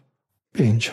و در طی این قضایا رد پای شهرام جزایری در رانت 500 میلیون دلاری دولت به سخنگوی کارگزاران 500 میلیون دلار 500 میلیون دلار. سابقه همکاری مرعشی و شهرام جزایری به رانت 7000 میلیاردی. اون موقع 7000 میلیارد دلار که معادل 500 میلیون دلار بودش. خب ختم نمیشه حدود هفت سال پیش یک از شرکت های زیر مجموعه مؤسسه خیریه مولل موحدین سراسر زیادی به پا کرد. خب و غیره.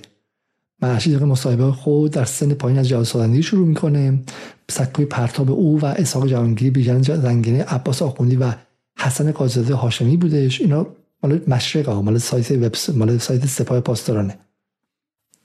بعد میاد اینجا. محشی در چه زمانی که استاندار بود چه زمانی که رئیس دفتر رئیس جمهور و عضو شورای مرکزی هیئت کارگزاران بسیار صنایع آببر رو از جمله خودروسازی کرمان خودرو و این استان کویری بردش. خب 23 سالگی معاون استانداری کرمان شد. چهار سال بعد یعنی 27 سالگی استاندار کرمان شد. حکومت تقریبا مطلق و با استان کرمان تا سال 73 ادامه یافت. صاحب کرمان یعنی مرکز مرکز معادن ایران بودش. معادن بزرگ ایران.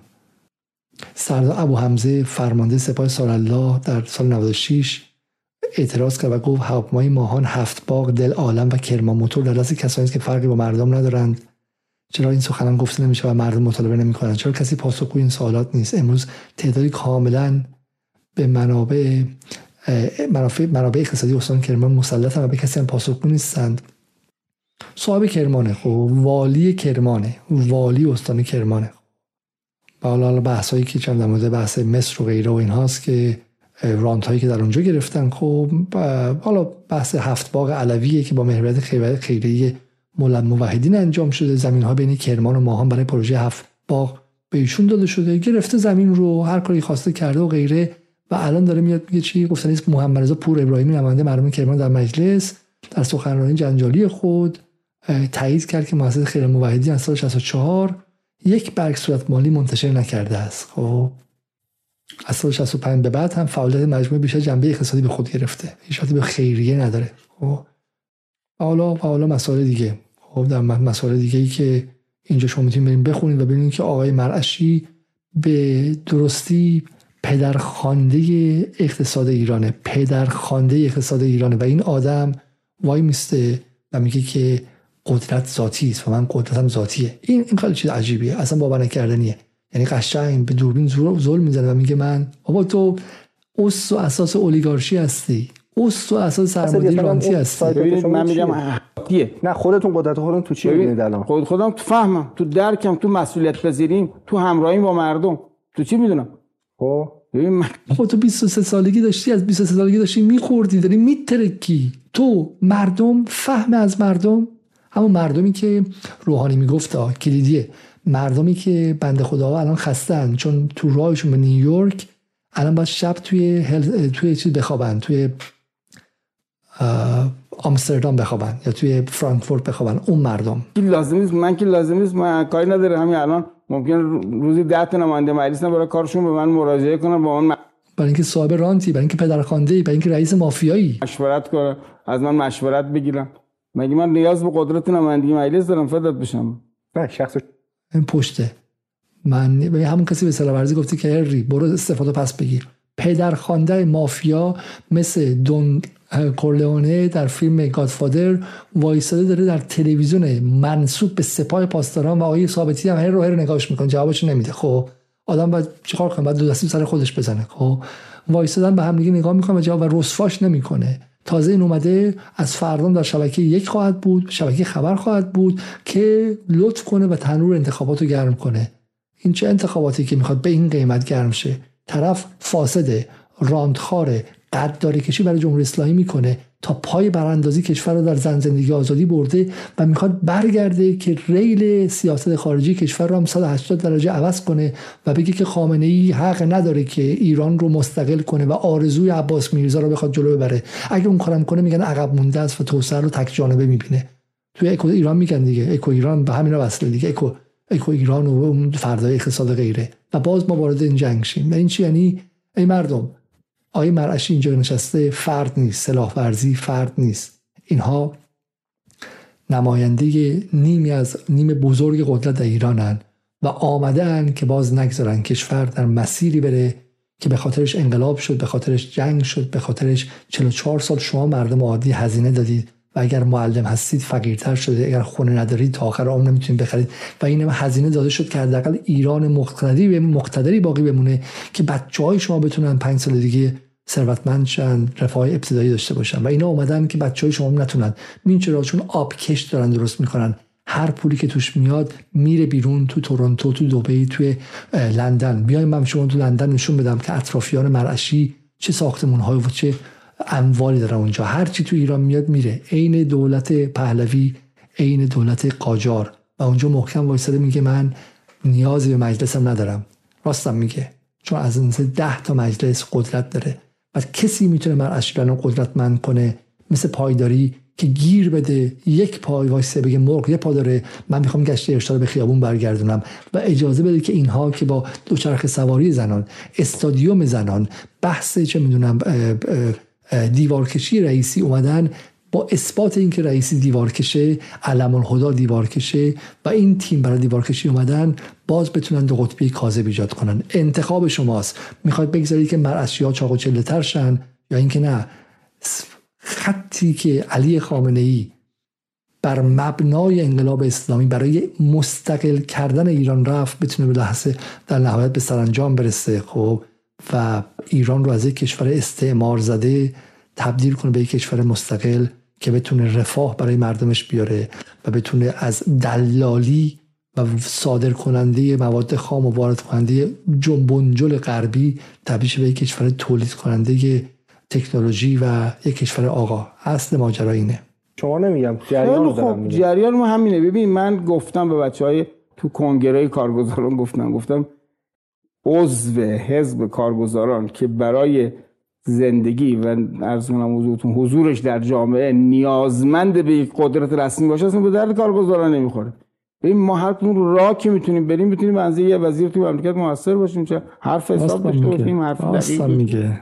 با مردم تعامل بکنیم با اهل فن بشینیم برخیزیم. حالا شما هم در آینده اگر در واقع خورده از جلیلی فاصله گرفتی بیا حزب ما تو هم احساس قدرت خواهی نیست. من بحثم اینه که حزب کارگزار بالاخره یک جریان اولیگارشیکیه که قدرتش رو هم می‌دونن. الان شما تو قدرت نیستید ولی فردی رو می‌ذارید رئیس اتاق بازرگانی که بذار اطلاع تعریفش نمیشه. من می‌فهمم قدرت شما چیه. های مرشی بالاخره حالا اون تو نگذاشتیم. نه واقعا واقعا نه. تو با سوا آذرپک همراهی نکن. اونو ما نگذاشتیم. یا آقایی که خانمی است که مرتب توییت می‌کنه. علی سلاورزی فکر می‌کنه من سلاورزی ما سلاورزی منتخب بازرگانان و صنعتگران ایرانه.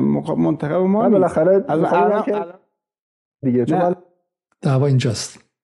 ایستاده در قبار یا ایستاده در اتاق؟